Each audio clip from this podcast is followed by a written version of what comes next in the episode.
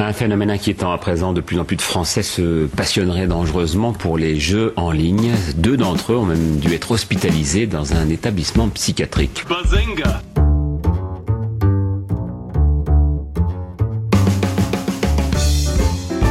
Il ne se nourrissait plus, il s'est enfermé dans sa chambre trois semaines durant en se prenant pour son avatar, un elfe de la nuit. Or, on constate aujourd'hui que les séries sont parfois beaucoup plus violentes que les films. Et il faudra aussi parler des dessins animés, notamment des dessins animés japonais qui sont exécrables, quoi, qui sont terribles. Bazenga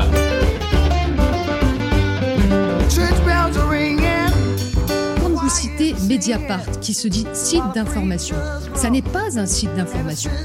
C'est un site de ragot Bazenga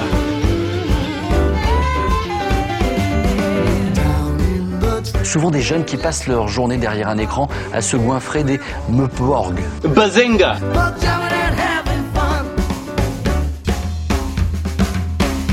Ils ont des épées géantes et ne reculent devant rien. On les appelle les otaku. Bazenga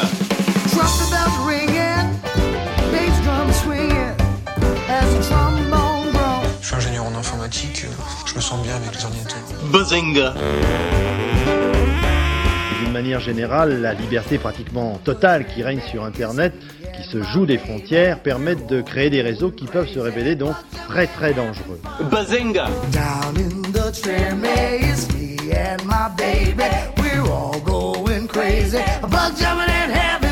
Wouhou Bienvenue dans Basingcast numéro 39. 39 comme la durée en nanosecondes de la plus grosse explosion nucléaire jamais réalisée, la Tsar Bombe. 39 comme l'abréviation japonaise de merci en langage SMS. 39 comme le nombre traditionnel. Discord, 39 Non. Thank you. 39 comme le nombre traditionnel de coups que recevaient les esclaves de Rome lorsque leur maître les battait, la belle époque. Et enfin, 39 comme la dernière ligne droite avant la crise de la quarantaine ou de la quarantième pour ce qui est de Basingcast. Nous verrons bien avec nous ce soir. Trollin, bonjour Trollin, comment ça va? Bonsoir, ça va très bien, en pleine forme, je suis en vacances demain. Ah, salope. Krillin, comment ça va? Ah bah moi en pleine forme, je suis en RTT demain. Putain, mais que des fonctionnaires. Et avec nous ce soir, Macros qui revient pour parler série. Salut Macros. Salut, je suis aussi en vacances demain. Putain, mais c'est putain de gros, gros, gros glandus. Au programme ce soir, un épisode en mode euh, détente avec euh, une, tu es après une série. euh, voilà, Très très très détendu. particulièrement intense. Voilà, il est temps de revenir aux sources à un épisode un peu euh, mal préparé. Euh, un dossier entreprendre par moi-même, un IRLPG du petit Krillin. Quel sera le, le thème? Est-ce que tu le dis maintenant ou- Eh bien, qu'est-ce que vous feriez si vous restait euh, un temps fixe à vivre? Incroyable, on va bien voir. Passionnant. hein Et enfin, une rubrique culture dédiée aux séries. Mon cher Trollin, on va parler de beaucoup de séries. Tout à fait, mais euh, c'est pas spécialement moi. Non, c'est vrai, c'est un- c'est la communauté. On essaie tous de dédouaner euh, sur qui a préparé, était censé préparer ou pas. Pour- les remerciements, ça va aller assez vite. J'ai l'impression que plus on met de temps entre les épisodes, moins il y en a. Ah, puis si on fait des épisodes de 3h30 euh, monostatiques aussi, je crois qu'on perd des, des auditeurs. On a quand même battu notre record de commentaires. On a eu pendant longtemps 3 commentaires. Je crois qu'on est monté à 7. Mais euh, c'est quand même très, ah bah, très sur le blog, il y en avait, il y avait, en des centaines à chaque épisode, mais sur iTunes, là je te parle d'iTunes. hein. Ah oui, oui, oui. Bon, parce que sur, sur le blog, c'est incroyable votre participation. Mais sur les, bizarrement, sur les musées, commentaires. Bizarrement, sur les musées, ça a été un peu plus, euh, un peu plus discret. Donc, on remercie Fred Saul pour son commentaire iTunes. Voilà, essayez d'aller faire un petit tour sur iTunes pour mettre un commentaire ceux qui ne l'ont pas déjà fait. Krillin des annonces pour euh, cette fin de saison, car c'est le dernier épisode de notre euh, euh, troisième saison, c'est ça? Sérieusement, on a fait une troisième saison avec 3 épisodes? Mais non, pas trois, enfin. Euh, beaucoup, beaucoup, je sais pas combien on en a fait, mais plus que ça quand même. Bah, Ça reste Non, une- mais tu sais, c'est la saison 2 qui a duré que deux épisodes. C'est c'est notre deuxième épisode de, de 2013, celui-là. Oui, mais la saison, c'est pas 2013, c'est euh, c'est la rentrée. Ok, c'est donc c'est notre quatrième épisode de la saison. Et ben voilà. Donc, pour info, on reviendra, c'est le dernier de la saison, et on reviendra fin septembre. Donc, Ouais, pas d'annonce. c'est euh, clair. Pas d'annonce euh, Bah non, vous les connaissez, des annonces, euh, laissez des coms, euh, notez nos épisodes, achetez nos badges, euh, voilà, envoyez des photos de nazis et de boobs. Classique quoi. Très bien, merci beaucoup. On va passer direct au dossier de la France qui réussit, le dossier entreprendre. C'est quand même euh, très honnêtement une belle messe, une belle messe en latin, euh, dans un beau rite, euh, et dans une très belle basilique. Nicolas Sarkozy et moi, c'est 20 ans, euh, 20 ans sur les routes de France, 20 ans d'amitié, 20 ans de loyauté et de fidélité. Et nous avons euh, quelquefois pleuré. euh,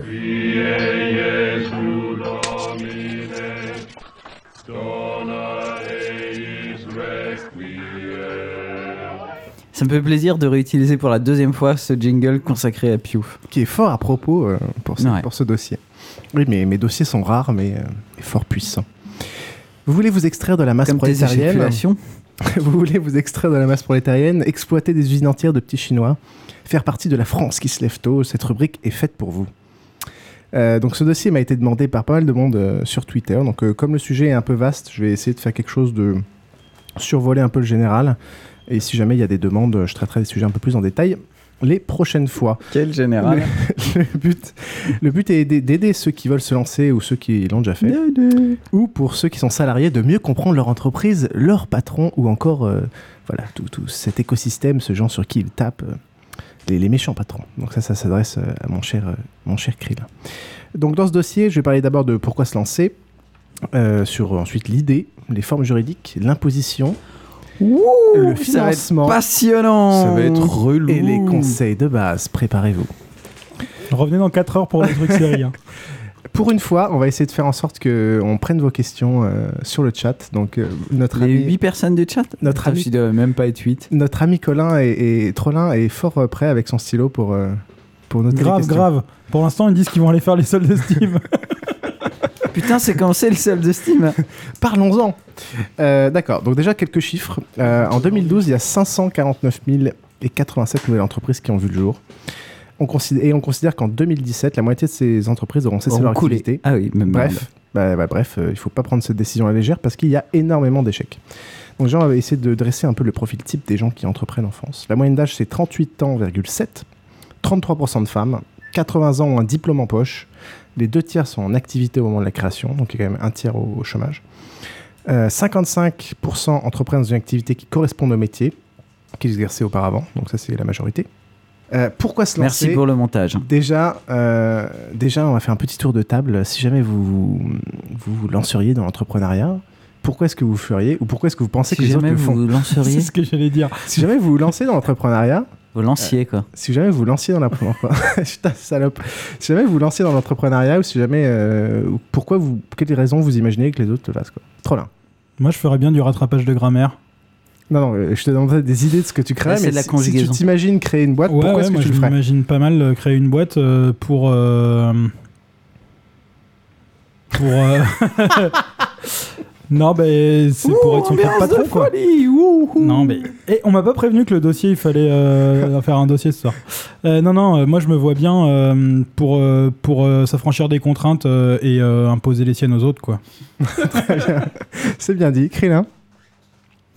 Je sais pas. euh, je pense que si j'avais, enfin, au bout d'un moment, quand j'aurais payé de mon endroit pour dormir, etc. Je pense que ça pourrait être intéressant de de créer mon métier euh, comme j'ai envie de le voir, comme j'ai envie de le faire. Euh, J'avais des idées à une époque de café-jeu, à l'époque où ça n'existait pas. Maintenant, c'est devenu un peu commun. Mais euh, ça aurait pu être une idée que... à mettre en place. Après, euh, dans le développement durable, étant donné que mon père est un hippie communiste et qui m'a un peu influencé, Mhm. pourquoi pas D'accord, donc Mais c'est des sur- trucs c'est comme ça, surtout, quoi. c'est surtout l'idée et le fait que ce soit en, en- en Et tu vois, rapport du avec social. Voilà, du social, euh, pas, pas du truc de pute euh, comme toi ou Christian Estrosi. D'accord. Macross. Alors moi j'ai toujours euh, eu envie d'être chef et j'ai toujours été un larbin donc ce serait peut-être l'occasion de devenir chef. Non sinon sérieusement c'est un peu comme, euh, comme Aurélien, euh, si en gros j'avais une idée qui me bottait, vraiment un truc, un, un secteur qui m'intéressait etc. euh, ça m'intéresserait de le faire. Par contre euh, bah, je pense que tu en parleras plus tard mais je pense qu'il faut être relativement bien entouré pour, euh, pour commencer une boîte. Et en général il y y, a besoin de pas mal de compétences qu'on n'a pas tout seul. Donc il faut se lancer à quelques personnes en qui tu fais confiance pour faire ce genre de choses. Et donc c'est pas facile. Mais sinon euh, ouais je pense que ça peut être intéressant. Alors moi, ce que j'avais noté comme, comme motivation que j'ai trouvé en demandant à quelques personnes autour de moi, déjà être indépendant. Euh, donc c'est la notion euh, de pas avoir de chef. Euh, être libre de son temps et de ses mouvements, donc c'est composer son métier de telle façon qu'on puisse être libre de ce point de vue-là. Avoir moins de contraintes. Vivre de sa passion, donc là c'est essayer de transposer une passion professionnelle ou hobby en un métier qui puisse faire gagner de l'argent. Vouloir faire tu veux vivre... dire comme No Watch? Vouloir faire vivre une idée, exactement. Vouloir faire vivre une idée, donc c'est aussi ce que tu, ce que tu mentionnais, avoir un projet euh, qui te tient vraiment à cœur et, de vouloir le lancer. Chercher une position sociale, donc ça c'est plutôt devenir chef. Gagner de l'argent, qui n'a pas été euh, mentionné. euh, non, mais je crois qu'on est réaliste sur le statut d'entrepreneur. c'est bien, c'est bien, ça, ça commence bien. Euh, sortir du chômage, euh, on va surtout en parler au niveau du statut de l'auto-entrepreneur. Au final, quand beaucoup de gens n'arrivent pas à trouver un job, bah, ils se disent bah, autant essayer de le créer soi-même. Donc déjà pour ce qui est de, pour- ils sont en train de violer un chat sur la table. Euh, Non, on, va le, on va le violer là. attends. pour ce qui est de l'idée, on va commencer déjà par l'idée qui est la base. Euh, mon petit conseil à ce sujet, c'est euh, n'attendez pas d'avoir l'idée du siècle euh, que personne n'a eu pour se lancer. Parce que toi, tu avais Euh, ça euh, en école. tu avais une idée qui allait te rendre riche et dont tu voulais pas nous parler. Ah bon? Ouais. Bah comme quoi, elle devait pas être euh, extraordinaire. Euh, Je peux pas te rappeler ce que c'est, vu que tu nous en as jamais parlé. Eh ben c'est perdu à jamais. Euh, pourquoi est-ce qu'il faut pas attendre ça Déjà parce que vous risquez d'attendre longtemps pour trouver l'idée du siècle. Et peut-être que si personne l'a eu, c'est que peut-être qu'elle n'est pas aussi bonne que ça. Donc évidemment, il va y avoir des gens qui vont avoir euh, l'idée du siècle, un sur un million, qui va avoir la méga idée qui va lui rendre fortune. Mais si on est un peu pragmatique, euh, n'attendez pas cette idée révolutionnaire euh, pour vous lancer. Sinon, vous le, vous le ferez jamais. Il y a d'autres euh, façons de, de se différencier que d'avoir l'idée du siècle. Par contre, si vous avez l'idée du siècle, lancez-vous quoi. Ouais, ou envoyez-moi un email, on en, discutera. C'est juste euh, pour vous conseiller, quoi. Il y a aucun souci. Exactement. Euh, voilà, il y a d'autres façons de se différencier dans un projet. Moi, je conseillerais de choisir un projet qui a une barrière à l'entrée importante. Euh, plus elle sera haute, plus moins vous aurez de concurrents. Ça, c'est son donc, côté euh, neuillé. Hein. La barrière à l'entrée, ça peut être quoi? Ça peut être financier. Donc, par exemple, nécessité d'avoir beaucoup de pognon pour se lancer. Si vous voulez lancer dans un gros truc électronique, eh ben, il faudra des millions pour euh, faire les premiers développements, etc. Euh, géographique, avoir un business, euh, par exemple, euh, localisé. Ou la plus facile à trouver, euh, qui est le, comment dire, la, barrière métier. C'est-à-dire, vous, vous aviez un métier avant, vous connaissez un milieu euh, professionnel, vous le maîtrisez, vous connaissez ses besoins de ce milieu, les normes de ce milieu. Et ben, ça peut vous permettre de créer peut-être un, job dans le milieu euh, en ayant cette connaissance. Et, rares sont les gens qui bossent dans ce, dans ce domaine. Donc ça, c'est un point qui qu'on peut avoir un peu tous et qui est hyper, euh, qui est hyper intéressant. Voilà. Après, la majorité des... J'ai vraiment l'impression de faire un podcast neurasthénique là ce soir. Putain, c'est sympa, moi. C'est la première fois que je, rajouteras c'est la première fois que je des jingles au bosse- Non, non, mais c'est- attends, c'est une des rares fois que j'ai entendu Piouf dire des trucs intéressants. Alors, Exactement, et que j'ai- laisse-le. et que j'ai un peu bossé mon dossier. Euh, Après, après, je vous me pouvez- rappelle ton message à 17h. Bon, bah ça y est, je vais me mettre à mon dossier. Ouais, mais comme je le maîtrise un peu, c'est plus facile pour une fois. Contrairement aux autres sujets où j'étais obligé de regarder Si, Wikipédia. si- si on lit l'article entrepreneuriat de Wikipédia, il y a marqué la même chose ou pas? Et non, pour la première fois, non. Ah, Euh, sinon, comme la majorité des créateurs, vous pouvez aussi créer un truc euh, classique, la prestation informatique, un salon de coiffure, etc. Et plutôt miser sur le fait d'avoir une exécution euh, parfaite de votre projet. Bref, le premier truc à faire, une étude de marché, étudier la concurrence, rencontrer un maximum de clients pour, pour comprendre le besoin. Et une fois que vous avez ça, il faut réfléchir à la forme juridique. Euh, avant tout ça, oui, mon cher Macron. Euh, pour un peu pour monter l'équipe entre guillemets, parce que c'est bien quand tu as fait des, des études de marketing pour faire l'étude marketing, mais si tu as fait une école d'ingé ou que tu es un geek et que tu sais pas faire du marketing, tu fais comment? Et on avait des cours de marketing. Tu, tu vas. Ouais, non, mais je les ai eu, mais ça va pas me suffire. Et vous savez, euh, le mec qui nous donnait nos cours de marketing, euh, l'ancien de Markowski l'essier. euh, Ouais, ouais, ouais, je me rappelle. Et je l'ai vu, euh, je l'ai vu en train de présenter une de ses nouvelles inventions au- C'était quoi la à nouvelle invention l'épine. Je sais pas encore un truc de merde. Encore un truc fumeux. Oui, la dernière fois, c'était quand même des quoi? C'était des MP3 pour faire des visites guidées de, de villes, c'était ça. Bah, tu fous ça dans une app et tu fais des millions. Ouais, maintenant dans une app, ça doit peut-être marcher, mais faire des millions, je crois pas, non. Non, parce que c'est les administrations euh, publiques, donc non, tu feras pas des Si, millions. c'était un truc euh, pour couper le fromage. C'était un... un- c'était un espèce de machin. Tu le passais sur le fromage et ça, ça t'en faisait euh, des. Ah non, le truc ça t'en faisait des friseries. copeaux là Ouais, c'est ça C'est quelque la, chose. la- c'est la- rigolo, la ça. tête de moine. C'est révolutionnaire. C'est pas nouveau du tout. Ah bah il était, euh, il était au concours Lépine pour présenter ça, donc. euh, Voilà. Voilà. Et quand vous, ouais, vous pouvez aussi devenir prof en même temps que qu'entrepreneur, ça peut vous aider à gagner un peu de rond quand vous gagnez pas de Bah, pognon. en général, beaucoup de profs dans les filières d'ingénieurs, c'est les entrepreneurs ratés qui n'ont pas réussi à gagner dans l'industrie. Donc il faut absolument les écouter. Exactement, pas fait ce qu'ils ont fait.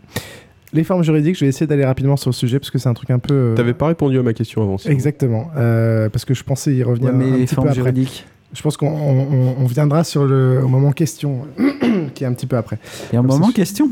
Il y a un moment question, parce que je suis sûr que sur le chat, il y aura des, plein de gens qui auront envie de poser des questions. Écoute, c'est mal barré. hein. Pour l'instant, ils demandent s'il y a des MP3 pour couper le fromage. Eh ben, on répondra à cette question tout à l'heure. Il y a deux façons d'exercer une activité professionnelle. Il y a la société et une entreprise individuelle. L'entreprise individuelle, en gros, c'est une entreprise en nom propre ou travailleur indépendant ou freelance. Et ça, il y a deux régimes, c'est la micro-entreprise et le fameux auto-entrepreneur dont on entend parler partout. L'avantage, c'est la simplicité, la simplicité administrative, autant pour la, création que la gestion.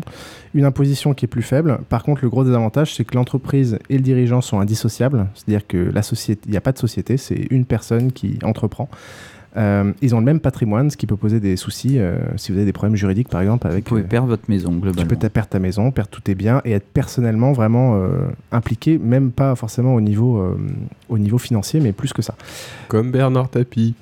je pense qu'il n'est pas autant entrepreneur, je crois qu'il est au-dessus des plafonds. Euh, ça pose aussi un souci de manque de crédibilité par rapport à, à ses partenaires.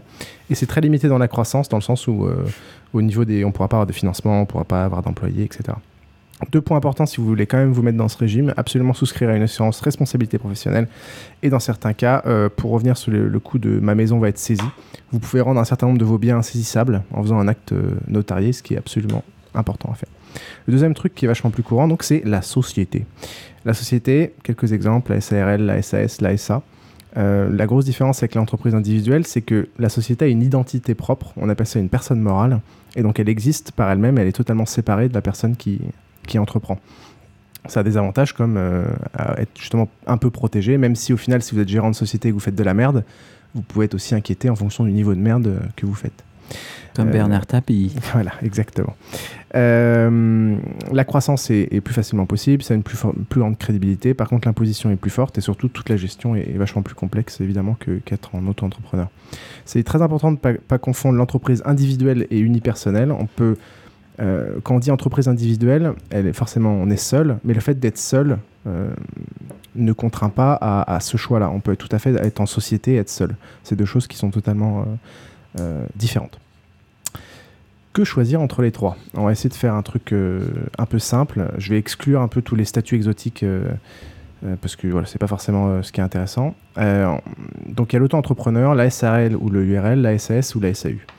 En gros, euh, Attends, c'est passé de 3 à 5 là? Non, parce qu'en fait, c'est les mêmes. Euh, la SARL et le URL, c'est juste c'est en fonction est-ce que tu es seul ou pas seul. Et pareil, la SAS et la SASU, c'est en fonction est-ce que tu es. SAS, c'est une série de bouquins, non? Exactement. tu peux aussi faire référence à cela.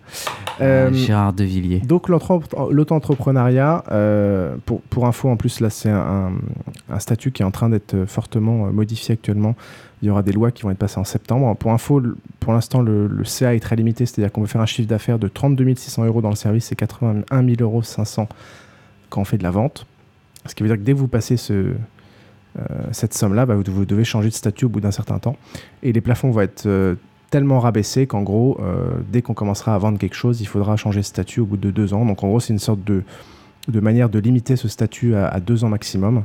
Donc il faut plutôt l'anticiper, comme, plutôt l'utiliser comme... euh, Truc de démarrage, quoi. Truc de démarrage, et encore, il faut faire la transition, ce qui peut être un peu chiant, ou euh, plus particulièrement l'utiliser en, en activité secondaire, un peu quand vous vendez sur eBay, etc. Donc en gros, euh, si je bosse et que je vends des photos de moi nus sur internet euh, et que je gagne moins de 30 000 euros par an, ça peut le faire Si tu veux le faire de manière. Ah non, parce que vu que tu vends des. Alors, vu que tu vends pas du service, si tu suçais, tu vends du service, mais vu que tu vends que les photos, c'est de la vente. Là, tu as le droit à 81 500 euros. Ah bah ça va, alors j'ai de la marge. euh, t'as, t'as de la marge, après, ça dépend du succès que tu auras. Euh, Et s'il suce et il vend les photos de quand il suce Alors quand c'est les deux, ça devient un cas un petit peu compliqué. Normalement, il faut, il faut faire un calcul de qu'est-ce qui tombe dans la vente, qu'est-ce qui tombe dans le service, et rester dans les limites euh, des deux. Voilà. Ensuite, il y a les sociétés. On va passer un peu plus de temps euh, sur les sociétés. Donc la première, c'est la SARL, hein, dont tout le monde a entendu parler, la société à responsabilité limitée. Donc là, on mentionne bien le fait que ça a responsabilité limitée, ce qui expliquait ce que je disais tout à l'heure sur le fait que l'entrepreneur est, est protégé d'une certaine manière. On l'appelle l'EURL, entreprise unipersonnelle à responsabilité euh, limitée, quand il y a un seul associé dans ce type de société. Donc l'avantage euh, par rapport à l'autre société dont je vais parler après, c'est qu'elle a des statuts euh, assez simples, mais contraignants. Euh, ce qui veut dire que c'est quelque chose... On n'a pas besoin d'avoir Bac plus 8 pour se lancer là-dedans. Les choses sont très cadrées. On peut faire rédiger quelque chose assez simplement. La gestion est plus complexe que l'auto-entrepreneur, mais beaucoup moins complexe que les, sociétés qu'on va voir après. Donc c'est, on va dire que c'est un type de société qui est qui est solide euh, et qui permet d'aller très loin. Enfin, la différence qu'on on verra pour la société d'après, c'est est-ce qu'on veut des investisseurs ou pas. Donc je conseille ceux qui ne veulent pas d'investisseurs de se lancer en SARL et ceux qui veulent de- des investisseurs de se lancer en SAS. Toi, t'es Pourquoi euh, une SARL Ouais. Pourquoi? Parce que la SAS est donc une société par action simplifiée. Donc on a des actionnaires, alors que la SARL, on a des associés, ce qui n'est pas la même chose. En SARL, dès que quelqu'un met du pognon dans la société, il a automatiquement des voix et du pouvoir. En gros, le pouvoir est là et le capital dans SARL euh, sont totalement liés. Ce qui fait que tu peux pas faire venir quelqu'un et lui dire bon bah voilà tu me files un million. euh, si le mec il file un million et toi que tu as foutu 2000 euros à la base, bah t'as aucun pouvoir dans ta société. Donc la SARL sert plutôt à je mets du pognon au début avec des associés ou pas qui travaillent avec moi, mais dès qu'un investisseur euh, extérieur va vouloir venir, là il faut passer dans un autre système qui est la SAS et qui lui permet d'avoir des statuts C'est pas des romans d'espionnage, normalement totalement, totalement souple qui permet en fait de, de, de décorréler le capital et le pouvoir et de dire voilà moi j'ai créé ma société maintenant vous voulez mettre un million dedans et ben vous aurez une voix C'est très socialiste de vouloir Et- décorréler le capital et le pouvoir. Exactement, mais bizarrement, c'est utilisé par les capitalistes. Donc, en gros, la question quand vous vous lancez, euh, pour résumer là-dessus, dans, dans votre euh, entreprise, si c'est un test et une activité parallèle, allez vers l'auto-entrepreneur. Euh, si c'est un projet sans investissement euh, externe dans les trois premières années, lancez-vous dans la SARL.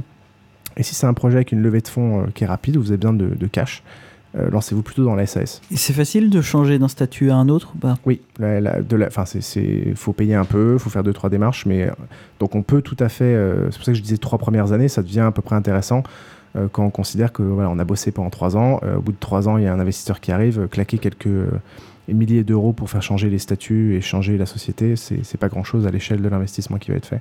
Par contre, si c'est au bout de six mois, ça a aucun intérêt. Que si vous savez que vous allez un investisseur dans six mois, euh, partez directement en, en SAS. Euh, voilà, sachant que là-dessus, l'administration est, est chiant, mais généralement, vous sous-traitez tout ce type d'activité à, à des avocats et à des gens qui se feront le plaisir de vous prendre euh, de l'argent. Voilà, voilà. La deuxième question qui se pose, à part le statut quand on crée une boîte, c'est le capital. Euh, pour le capital, il faut mettre une somme correcte pour assumer des frais au début et rassurer des partenaires. Mais en gros, ça sert qu'à ça. Ça sert à rassurer des partenaires quand ils vont se renseigner sur votre société. Et ça sert à avoir un peu de pécule au début pour euh, amortir ses premiers frais. Ça sert à rien d'en mettre trop, euh, parce que c'est de l'argent qui dort, ça sert pas forcément à grand chose. Euh, et on peut apporter des biens physiques. Donc, si vous voulez gonfler votre capital, euh, bah, dites euh, j'amène mon téléphone portable, mon imprimante, euh, mon PC, mon machin, mon truc. Ce qui permet de gonfler artificiellement le, le, le capital et ça peut être intéressant. Capital de 400 euros. Ah, tu déconnes, mais quand tu commences à apporter pas mal de trucs, ça te permet de pas claquer de pognon pour rien. Quoi. Donc, de euh, plus rien à voir si la société fait. Ah non, tu le récupères après. C'est divisé, tu le récupères. Euh, donc voilà, mettez genre euh, 5000 euros pour commencer. Si vous voulez un truc très crédible, vous pouvez mettre euh, 10 000 euros. Ensuite, il faut penser aux frais de base. Euh, les frais de création, c'est à peu près 300 euros hors taxe. Rédiger des statuts par des avocats, c'est un peu environ 1000 euros, plus les formalités qu'ils vont euh, réaliser. Après, il y a tout ce qui est charte graphique, euh, faire des cartes de visite, un petit site de base, euh, par exemple, on peut compter 2000 euros. Et pour la comptabilité, pour une SARL, on peut compter 2500 euros hors taxe par an. Donc ça fait quand même des frais fixes, euh, non négligeables au début, qu'il faut claquer, sachant qu'il y en a qui sont récurrents comme la comptabilité. Et au final, on se rend compte que la majorité de ces frais sont souvent récurrents, vu que bah, les statuts, on va les changer, va faire des contrats, etc. Donc euh, ne pensez pas euh, vivre de, de, de bout de chandelle et n'essayez surtout pas de, de tout faire vous-même, la comptabilité, les trucs des avocats, etc. Parce que ça vous viendra vous mordre au cul plus tard. Euh, c'est de l'argent bien investi, bien choisir des avocats et bien choisir des comptables. Voilà. Comme Bernard Tapie. Exactement, qui lui a filé un peu plus que 1000 euros à ses avocats, je pense. Ensuite, il y a l'imposition. Euh, Et en même temps, il peut pas faire un chèque de 10 euros en ce moment, donc il va avoir du mal. ce qui est totalement faux d'ailleurs. Euh, on en vient à l'imposition et, et la taxation. Comment tu veux dire que Bernard Tapie est un menteur? Ah, je, je le soutiendrai sur certains trucs, mais sur d'autres. Son euh, deuxième prénom, c'est pas Marchand 2 sur d'autres. Pour info, quand vous allez vendre des choses, mauvais. quand vous allez vendre, quand vous allez vendre des choses, euh, déjà vous allez appliquer 19,6 bon, dans les services de la TVA dessus. Donc ça veut dire que directement euh, sur ce que vous vendez à un particulier, l'État va prendre euh, un certain pourcentage. Ensuite, si vous versez euh, des salaires, eh ben, il faudra compter 70% de charges sociales, plus l'impôt sur le revenu en fonction de ce qu'on gagne. on va partir sur une moyenne de, de 15%. Et ensuite, il y a l'impôt sur les sociétés, qui est un truc un peu, un peu très con, je trouve. Euh, qui Alors, est- juste une seconde. Je. Euh, tu n'es pas obligé de te verser des salaires. Tout à fait.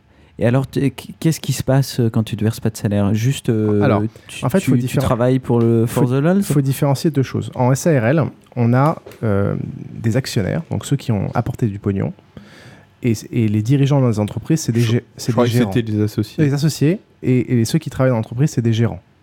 Le gérant, euh, il peut être salarié ou non salarié. Mhm. Euh, si jamais en fait le, gérant a le pouvoir dans l'entreprise, c'est-à-dire que la gérance a des pouvoirs dans l'entreprise, c'est-à-dire qu'il a assez de parts, il est non salarié.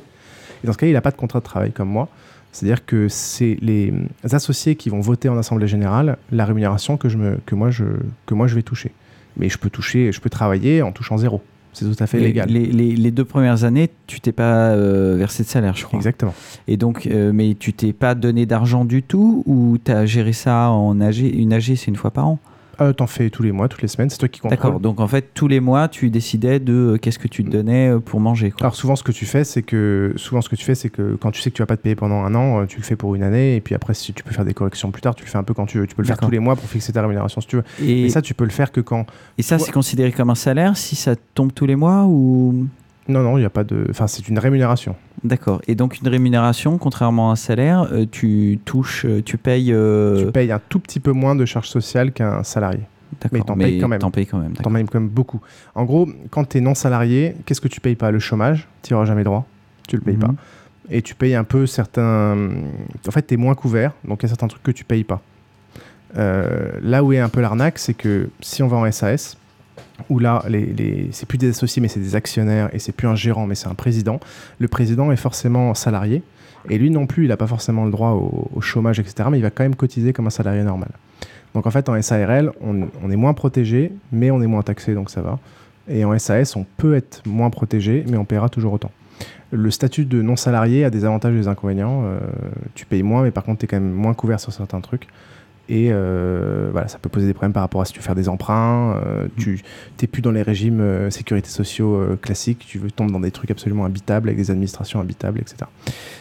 Bref. C'est redondant, hein, administration habitable. Ouais, mais dès que tu sors du truc général, c'est encore, c'est encore pire.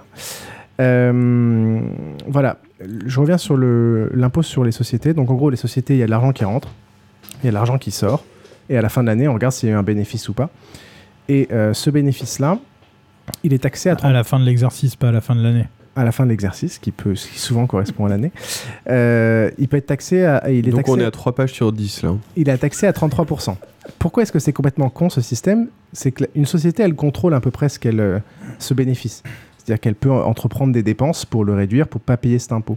Donc en fait, ce système-là, euh, vu que l'entreprise fixe elle-même le bénéfice qu'elle fait, elle peut le réduire de manière artificielle très facilement. Ça incite les boîtes à pas stocker de l'argent et à pas faire de réserve, mais à dépenser son pognon. Parce que comme ça, tu payes pas. À la fin de l'année, quand tu te dis, putain, euh, moi en tant qu'entrepreneur, putain, j'ai fait 10 000 euros, qu'est-ce que je fais? Je laisse dans la boîte pour être sécurisant au niveau des salariés, comme ça, si j'ai un pépin, je peux les payer. Ah Bah non, je vais payer tes 33% d'impôts. Mieux vaut que je me le verse moi, comme ça, les 33% d'impôts, ils vont en charge sociale, et puis l'argent, je le touche moi. Donc c'est un système qui est complètement con, dans le sens où il, euh, il incite tous les entrepreneurs, euh, surtout des petites boîtes, euh, bah, pas forcément être- avoir une gestion prudente, parce que si tu veux être prudent, bah, tu es taxé à 33%. Voilà. Et, c'est un peu euh, et si, euh, ouais, par contre, s'ils se les rémunèrent, ils sont taxés à quoi euh, 70% Ils sont taxés à 70. ouais. Ouais, mais c'est dans leur poche. Exactement. Alors que là, il s'est retaxé à 70 si jamais il devrait les verser plus tard à, à des salariés ou autres. Donc c'est un, peu, c'est un peu débile. En gros, si, tu fais, si, si on fait 1000 euros de bénéfices euh, et qu'on veut se les verser dans notre poche, il va nous rester 400 euros. Euh, et si on fait 1000 euros de bénéfices et qu'on veut les garder en réserve dans la société pour plus tard, euh, il nous reste 600 630 euros. Donc il y a quand même une bonne partie qui part, qu'on veuille se le verser en salaire ou qu'on essaie de le garder en interne. Voilà. Et bon, tout ça prend, prend vraiment que quelques taxes en compte. Ça prend pas en compte tous les frais généraux, la médecine du travail, les mutuelles, les Tu prévoyances. peux pas contourner le truc, du genre en faisant un Il y en investissement? a 15 000 euh, qui. Enfin, je veux dire, tu, Alors, même, même t'achètes des actions au nom de l'entreprise, c'est c'est pas taxé pareil et tu les revends juste après? Bah, elles appartiennent à l'entreprise, elles t'appartiennent pas à toi. Ouais, mais c'est pas taxé pareil, j'imagine, si? Putain, l'entreprise. Bah non, mais qui- l'en- qui- l'en- qui- l'entreprise qui achète appartient des- à elle-même. Ouah, à la fin, elle devient indépendante. Non, mais des actions. ouais, bah, dé- déjà, tu peux le faire. Et euh, non, mais je parlais d'actions d'autres boîtes. Non, non, mais si. Ouais, mais euh, la, la boîte achète des actions d'une autre boîte, ensuite elle les vend, mais le résultat de la vente reva à la boîte. Ensuite, il faut refaire sortir cet argent. Donc il va être retaxé en fait. Ok. En fait, euh, je vais expliquer derrière- après. C'est une notion hyper imp- importante. Euh, c'est la notion de barrière euh, fiscale et de, de barrière entre la société et toi. Et, et c'est un truc qu'il faut, on met long- longtemps à réaliser en fait, parce que ça nous force à avoir une vision euh, très différente. Les sommes en jeu quand, on parle personnellement et qu'on parle de l'entreprise sont pas du tout les mêmes. Et il y a cette barrière fiscale qui fait que, quelle que soit la manière que tu vas essayer de passer, dès que tu veux faire passer de l'argent de la boîte à toi ou de la boîte à un particulier, ça va coûter une blinde de thunes. Et ce qui fait que il y a une différence, surtout qu'on a été habitué à, avoir, certaines quantités d'argent quand on était particulier. Euh, 1000 euros, c'est beaucoup, 2000 euros, c'est beaucoup d'argent. Et il faut apprendre à s'en à totalement s'en extraire quand on est dans une entreprise, surtout que quand une entreprise dépense de l'argent, bah, c'est du bénéfice en moins, donc des taxes en moins qu'elle paiera sur plein de trucs. Et donc c'est d'autant plus intéressant de dépenser de l'argent quand tu es une boîte. Euh, je te parle pas des salaires, hein, je te parle de vraiment acheter des trucs, euh, payer des services, etc. Donc les réflexes qu'on a acqu- acquis en étant particulier, en disant putain 50 euros par mois c'est cher, 300 euros par mois c'est hyper cher de payer ça.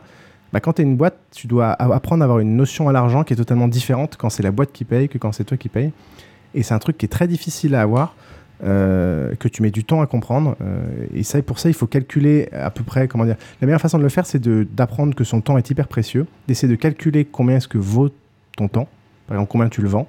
Et à partir de là, de te dire, euh, cette somme, elle est assez considérable. Si je perds 3 heures, ça me fait perdre tant de- tant d'argent. Donc si je paye un service même cher, tant pis, ça me permet d'économiser du temps, etc. Donc il faut apprendre à, investir, à, dépenser de l'argent sur les bons trucs et ne pas hésiter à dépenser, même si c'est des sommes qui te paraissent personnellement importantes en fait. Mm. Parce que si tu voulais te les verser en salaire, euh, au final ce serait hyper cher. Si tu voulais les sortir, ce serait euh, hyper cher. Euh, voilà, et ça a une deuxième conséquence qui est aussi quand tu fixes tes prix, il faut avoir un réflexe différent et aussi pas pratiquer des prix que toi tu, tu connais quand tu es particulier. Euh, et donc, et quand on vend des services à des entreprises, il ne faut pas hésiter à taper assez fort parce que taper du, claquer du pognon pour une entreprise, même si elle n'est pas riche, au final, ça coûte beaucoup moins cher ou c'est beaucoup plus facile que le faire en tant que particulier. Donc, il faut augmenter ses prix, pas hésiter à dépenser du pognon pour économiser du temps quand on est dans une entreprise. Et ça permet aussi de comprendre à beaucoup de gens qui travaillent dans une entreprise, notamment en SS2I, euh, chez ces chers là où euh, j'allais en venir. marchands de viande, qui dit putain, le mec il me vend 500 euros par jour, putain, alors déjà 500 euros par jour c'est pas cher. Euh, c'est ouf, euh, le mec il me paye 150 par, euh, par jour et il me, vend, il me vend à 10 fois le prix quoi. Putain, c'est vraiment des enculés. Et bah c'est que c'est- c'est pas aussi simple. Et c'est ça qui est dingue, c'est qu'en fait ce système fait que euh, aujourd'hui on est, euh, t'as tout le système qui est sclérosé par euh, la sous-traitance, mais au final ce que tu es en train de nous expliquer, c'est que euh, ça coûte vachement moins cher à une entreprise de faire sous-traiter, quelles que soient les conditions des sous-traitants, que d'embaucher un mec pour le faire, quoi. que de payer un mec pour Alors, le faire. y, a- il y a déjà le, il y a déjà le fait que c'est financièrement souvent plus prédictif et plus intéressant de, de sous-traiter des choses. Et en plus, il y a tout l'aspect euh, prud'homme, euh, loi du travail, etc., qui fait que voilà, entre embaucher un mec ou prendre un freelance pour faire un truc ou acheter un service à une boîte, bah, quand tu achètes le service, tu as un contrat. Euh, c'est pas un contrat de travail, c'est un mec sur qui tu peux vraiment taper si jamais le boulot n'est pas fait. Euh, tu sais que le contrat, tu peux le mettre fin dans telle et telle condition. Tu sais qu'il y a une obligation de résultat. Tu sais que ça va te coûter tant par mois. Euh, alors qu'un mec, il peut y avoir un accident, etc. etc. Et c'est en fait, c'est toute cette. On en parle tout le temps, c'est pour ça que beaucoup de patrons s'en plaignent de, du coût du travail, ce qu'ils appellent le coût du travail. Si, si nos amis de Polygeek qui étaient là écriraient au scandale, euh, a des effets au final pervers, dans le sens où ça entraîne de beaucoup plus de sous-traitance, qui fait que chacun va prendre des petites marges, et qu'au final, ça va être les employés en bout de chaîne qui vont être payés encore moins, euh, qui vont toucher encore moins, ou qui, encore pire, comme on le fait beaucoup ac- actuellement, disent bah non attends on ne garde plus en salarié tu vas te mettre en auto-entrepreneur et puis je te paierai un peu plus et puis machin. Et donc ça précarise euh, des emplois qui étaient avant euh, pas précaires. Et en plus ça fait que les gens en bout de chaîne les employés euh, toucheront moins que euh, euh, si ça avait été assoupli euh, en amont quoi. Euh, donc voilà c'est un truc qui est, qui est, qui est- difficile et- il y a toute cette insécurité en plus qui est vachement importante sur le sur l'embauche mais ça on en parlera euh, un peu après. Valou. On en vient au financement euh, le financement, il y a quoi? Il y a des aides. Alors, on peut obtenir des aides par la région, Oseo, tout ça, des trucs. Il y a ce qu'on appelle la love money, qui est l'argent de vos proches. Il y a les investisseurs, donc il y a tout type d'investisseurs. Et enfin, Moi, je le- connaissais la Love Money, mais c'était autre chose. le pôle emploi. Euh, on pourrait faire un épisode euh, entier sur la question du financement. Euh, je vais juste donner quelques, voilà, quelques conseils personnels. Perdez pas le temps à aller courir les aides au lieu de bosser sur votre projet. Euh, ça, c'est un truc que, font toute une caste de serial entrepreneurs dont leur job est uniquement de savoir faire des PowerPoint et de lever des fonds, de les dépenser en les levant et d'en en, en redépenser en enlevant d'autres, etc. Puis à couler la boîte et à recommencer. Euh, ça, je déconseille plutôt. Jouer avec l'argent des proches, c'est dangereux. et puis vous risquez de vous, vous mettre mal avec votre famille. Euh, essayez de retarder au maximum l'arrivée d'investisseurs. Il n'y a pas d'opinion tranchée. Je pense que c'est le, débat investisseur ou pas investisseur, euh, perdre le contrôle, tout ça est un, mauvais débat. Ça dépend, vraiment de la position de chacun et du, moment et du projet, etc. Mais euh, le seul conseil que j'ai sur le sujet, c'est de retarder le plus possible l'arrivée des investisseurs pour pouvoir être en position de force par rapport à eux. Et enfin, le truc le plus important, euh, surtout qui est typiquement français, c'est le pôle emploi. Le pôle emploi, c'est le moteur de toute la création d'entreprises en France. Euh, pourquoi? Parce qu'il permet de, aux chômeurs, créateurs d'entreprises, de continuer à toucher ces allocations en tant que créateur d'entreprise. Ça, ça se fait de deux façons. Euh, soit on peut toucher un capital. Donc, par exemple, on dit je veux créer ma société, je la crée. Euh, le pôle emploi, vous versez 50% de tous vos droits en deux fois. Ça, c'est hyper utile. Par exemple, vous voulez monter un truc qui a besoin de capital, donc vous voulez monter un, salon de thé, il faut refaire tout le salon, ça va vous coûter une blinde bah là, vous avez besoin d'avoir tout de suite le cash et de le dépenser pour refaire votre salon de coiffure. Le deuxième truc qui est beaucoup plus intéressant, qui est le maintien des allocations. On a le droit de maintenir ces allocations pendant 15 mois après avoir créé la société. Euh, donc l'idée, c'est généralement, on, peut avoir accumulé 24 mois de chômage, on, réfléchit à son projet, on cherche des clients, on fait tout ce qu'il faut pendant X mois, euh, et après on se lance au moment où on est vraiment bon, ou même au moment où on va encaisser son premier client. Et là, on a 15 mois où le Pôle emploi vous paye, il n'y a pas de charge sociale à payer, tout ça euh, sur ce salaire-là, parce qu'il vient directement du Pôle emploi. Donc c'est beaucoup plus intéressant de toucher ça directement du Pôle emploi que de verser de l'argent à la société qui ensuite va vous la reverser, et là vous allez perdre la majorité de cet argent. Ça te fait ton salaire au début. Quoi. Et voilà, tout d'un coup, en France, on crée une boîte, on a 15 mois de salaire. Ah bah enfin un truc où la France c'est bien. Ah mais alors c'est une blague récurrente chez les entrepreneurs euh, quand, quand, quand, les entrepreneurs se rendent compte, enfin euh, se rencontrent, c'est je suis salarié du Pôle emploi. C'est-à-dire que vous rencontrez un entrepreneur généralement. Euh, ça, c'est particulièrement intéressant quand vous, vous êtes dans un euh, licenciement économique, où là, vous pouvez toucher euh, beaucoup plus de... Le pourcentage du, chômage est vachement plus élevé, et donc vous pouvez toucher pendant vos 15 mois souvent plus d'argent que vous touchiez même à l'époque où vous étiez salarié. Par le jeu des... Enfin, c'est un peu compliqué. Bref, le conseil là-dessus, c'est retarder le plus possible il suffit de faire le calcul en fait. Hein. Vous avez 24 mois de droit généralement, il y a 15 mois de maintien. En gros, ça veut dire que vous avez X mois pour pouvoir créer votre projet de peinard. Ça fait 9 quoi. 9 mois. Voilà, vous pouvez chercher vos premiers clients, euh, etc. Même si la société n'est pas créée. Et pas le, paf, au moment où par exemple vous voulez encaisser votre premier client, bah, vous créez la société. Euh, et dans ce cas, parce que vous avez, en fait, vous pouvez travailler et faire des actions au nom de la société en formation. Donc par exemple, vous pouvez dire, euh, je fais des achats de matériel, je discute avec des clients, je signe des contrats. Je le fais au nom de la société en formation. Et au moment où la société est créée, elle reprend toutes ces actions-là, elle vous rembourse de tous les frais que vous avez faits, et elle est capable de reprendre les contrats, etc. Donc en gros, le meilleur moyen, c'est au moment où vous avez fait votre prestation de service, si vous créez un projet informatique, ce qui va être le cas de beaucoup de nos, auditeurs, vous cherchez vos premiers clients, vous, vous, faites le projet, et à la fin du projet, au moment de facturer, bah, vous créez la société, vous facturez. C'est comme ça que vous repoussez le plus possible et vous pouvez garder vos 15 mois le, plus longtemps possible. Hyper important, euh, les 15 mois, vous ne versez pas d'argent, parce que si vous versez de l'argent pendant ces 15 mois, bah cet argent-là est déduit de ce que Pôle emploi vous verserait. Et là, on en revient à l'intérêt de la société, c'est que c'est la société qui touche l'argent de votre client. Et la société, ça n'est pas vous. Donc vous pouvez pendant 15 mois faire une société qui gagne beaucoup d'argent, mais qui, comme elle ne vous en reverse pas, vous continuez à toucher plein pot votre chômage. Et grâce à ça, au bout de 15 mois, vous avez constitué une société qui a une trésorerie, et au bout de 15 mois, euh, elle a de l'avance, elle peut embaucher des gens, euh, vous êtes peinard. Et ça, c'est un système qui est hyper... Euh, bon, il y, a beaucoup de gens qui en abusent, il faut être réaliste. Euh, mais c'est quand même un système qui est hyper sain et qui clairement euh, drive toute la, voilà, toute la création de boîtes euh, en France. Comment tu peux en abuser? En créant des fausses sociétés. Parce que tu peux la fermer juste après, j'imagine, et t'arranger pour récupérer le maximum de fric. Ouais, mais c'est juste sur le chômage Alors, que tu as accumulé en travaillant pour de vrai avant, non? Oui, mais le chômage t'est dû parce que tu cherches un emploi. Il t'est pas dû si tu glandes. Il t'est dû soit si tu cherches un emploi, soit si tu crées une entreprise. Mais il y a des gens qui, pour pas se faire euh, emmerder par Pôle emploi et devoir refuser des rendez-vous, devoir refuser des offres d'emploi, mmh. disent je crée une entreprise. Et au bout de 15 mois, de ils la ferment. Et pendant 15 mois, ils glandent, ils partent en vacances, ils font ce qu'ils veulent. Et après, comme ça, personne les a emmerdés pendant 15 mois. Donc le Pôle emploi, est, Pôle emploi est assez vigilant sur le sujet. Il va vous demander de faire des formations, de faire des business plans, de faire des conneries qui sont d'un ridicule euh, ultime. Le plus gros scandale enfin, dans toute cette histoire, c'est plutôt les sociétés de formation qui gravitent autour de ça. Des boîtes, comme d'habitude. des boîtes qui touchent des fortunes de l'État pour faire des, des business plans où, où le mec, euh, voilà, si vous avez fait vos cours de RH de base euh, en école d'ingé, vous savez plus que le mec qui est en face. Et en gros, le mec euh, vous dit bon bah cochez les cases et puis revenez pas. Et vous apprenez en plus que si jamais vous créez votre projet euh, dans le mois qui suit le dernier rendez-vous, le mec touche une prime de 2000 euros.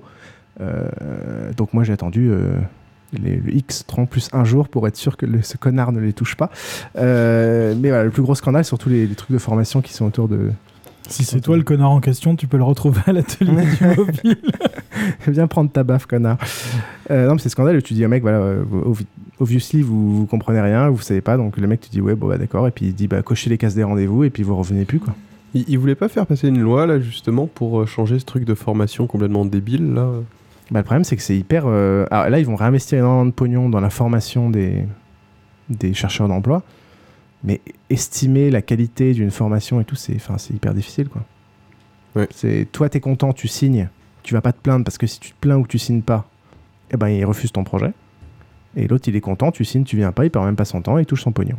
Et c'est- c'est c'est l'argent public qui part, euh, qui part là-dedans et c'est c'est juste euh, ouf. J'ai bientôt fini. Je vais faire juste quelques conseils euh, donc de base pour la suite. Le lieu. euh, vous pouvez créer votre société chez vous, même sans l'accord de votre propriétaire, pour une, pour une durée limitée. Si vous êtes seul, installez-vous plutôt dans une pépinière ou un incubateur pour, être, euh, voilà, pour voir du monde. L'important, c'est vraiment de, voir des gens d'autres milieux ou même du même pour discuter, euh, faire vivre un peu votre projet, avoir des nouvelles idées. Vis- Vis-à-vis de votre employeur, euh, alors, vous pouvez vous lancer quand vous êtes encore salarié. Et même si vous avez une clause d'exclusivité, elle n'est pas opposable pendant la première année. Donc, quoi que dise votre contrat de travail, et que vous concurrencez pas évidemment déloyalement votre employeur, vous pouvez tout à fait créer une société euh, dans la, pre- la première année et l'employeur a rien à vous dire. Après, il faut pas que ce temps-là prenne sur votre travail et qu'il puisse prouver que euh, vous faites plus que. Enfin, vous bossez à côté, que vous n'êtes pas assez efficace dans votre boulot. Euh, on en revient avec qui créer, donc qui était la, question de, de Macros tout à l'heure. Il faut savoir que les associés, c'est pire que votre femme. C'est des gens avec qui vous allez passer toute votre journée, avec qui votre projet est totalement intermêlé. Euh, on ne dégage pas un associé en SARL. Enfin, il y a des choses qui sont quasiment impossibles pour à faire. savoir.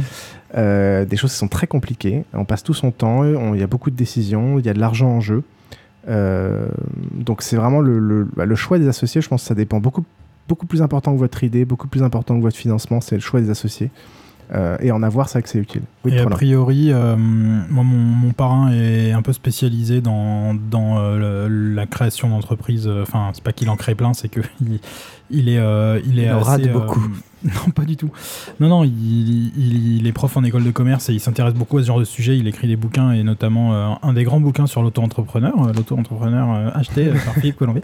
Non, bref. Et donc, euh, il, il conseillait l'autre jour à mon frère euh, qui est en train de monter un bar, l'Octopus Bar, ça va être trop bien du côté de Guillaume Arrête de faire ta page de pub. Non, non, euh, en gros, le gros conseil, c'est surtout euh, ne monte pas une société à deux. Parce que à il faut, bah, il faut pas être en position de pouvoir euh, se bloquer mutuellement Mm, et faut pas euh, de il faut avoir euh, des soupapes euh, pour euh, éventuellement se plaindre à l'autre ou quelque chose. Et enfin, à deux, c'est vraiment un drame, quoi. Tout à fait. Alors, ça- ça- après, c'est Ah, assez c'est difficile à admettre de, de se dire est-ce que je préfère être minoritaire et un jour euh, avoir des soucis ou est-ce que je préfère être égalitaire et que je puisse bloquer Euh, C'est vrai que le, le blocage est rien de pire pour une entreprise. Euh, donc, par exemple, créer à 3, ça peut être pas mal. Après, ça dépend du type de société. Quand on crée des sociétés avec des statuts qui peuvent être un peu plus euh, flexibles, comme la SAS, on peut créer des trucs un peu exotiques avec des comités de décision, de machin, qui peuvent débloquer des situations, etc. Euh, bref, essayez de vous associer avec des gens avec qui vous avez déjà travaillé. Moi, je conseille d'éviter les amis et la famille. J'aime pas mélanger trop ces trucs-là. Et surtout, oui, C'est bien, on connaît pas tes amis. et surtout, se mettre, se mettre d'accord par écrit avant le projet euh, sur tout un tas de principes avant de se lancer. Euh, voilà, mettre par écrit les objectifs, la vision à long terme, euh, voir tous les cas, si tu décèdes, la gestion du euh, tout ce genre de trucs. Euh, et ça, ça peut se formaliser dans un document qui s'appelle un pacte d'associés ou un pacte d'actionnaires, euh, qui, est, assez important à, rédiger, qui permet de rajouter des choses un peu plus flexibles au, statut. Même si vous voulez pas faire de pacte hyper formel, le fait d'avoir mis par écrit les choses font que deux ans après, on se dit regarde, c'est bien écrit, il faut le faire par écrit, surtout ne pas qu'en discuter. On avait dit ça, on avait dit ça, on avait dit ça. T'as as des liens ou des pointeurs à donner pour ce genre de choses auxquelles il faut penser euh, à faire ou Alors ça, c'est une liste que j'ai sortie un peu de, de ma là, tête, mais il y a ouais, voilà, énormément. t'as il y a- fait une liste un peu non exhaustive, mais il y a euh, énormément de, de sites hein, sur le sujet. Euh, la base, euh, c'est d'avoir un bon comptable, qui va vous, qui va vous conseiller sur votre forme. Et ça, globalement, c'est sur un, c'est un service que tu payes, globalement. C'est un service que tu payes. C'est déjà, il faut que tu choisisses un comptable, prenez-le par bouche à oreille, et tu choisisses des avocats, pareil bouche à oreille. Les avocats et le comptable vont te conseiller sur la forme de l'entreprise euh, administrative, etc. Les, l'associ- le- les avocats vont te parler quel, quel acte rédiger avec ton associé et tout. Le comptable va plus te parler de la partie euh, financière. Si vous êtes On sait seul, jamais euh, ce que ça donne trop les, les avocats. euh, à chaque fois que tu vas les voir, ils te font payer ou t'as un forfait C'est ou... toujours un peu comme les, comme les notaires. Alors là, l'avantage, alors généralement ce type de personnes, Le pire, c'est clercs de le notaire, premier peut pas rendez-vous, leur faire confiance. Le premier rendez-vous n'est ja- n'est- n'est- n'est jamais payant. Quand vous allez voir pour poser quelques questions et, C'est comme, les- c'est comme la drogue. et envisager un projet, c'est pas le cas. L'avantage sur les entreprises, c'est qu'il faut demander un forfait. Euh, tous les avocats, tous les comptables font un forfait création d'entreprise qui vous fournit des statuts, euh, un pacte d'associé ou pas, etc., etc. Et pareil, les, les comptables vont, les, les- les comptables sur, pour une société simple où il y a euh, que vous comme associé, par exemple, vous voulez pas vous prendre la tête, ils peuvent tout faire de A à Z. Si vous voulez vraiment bien contrôler les choses euh, avec votre associé, prenez plutôt des avocats.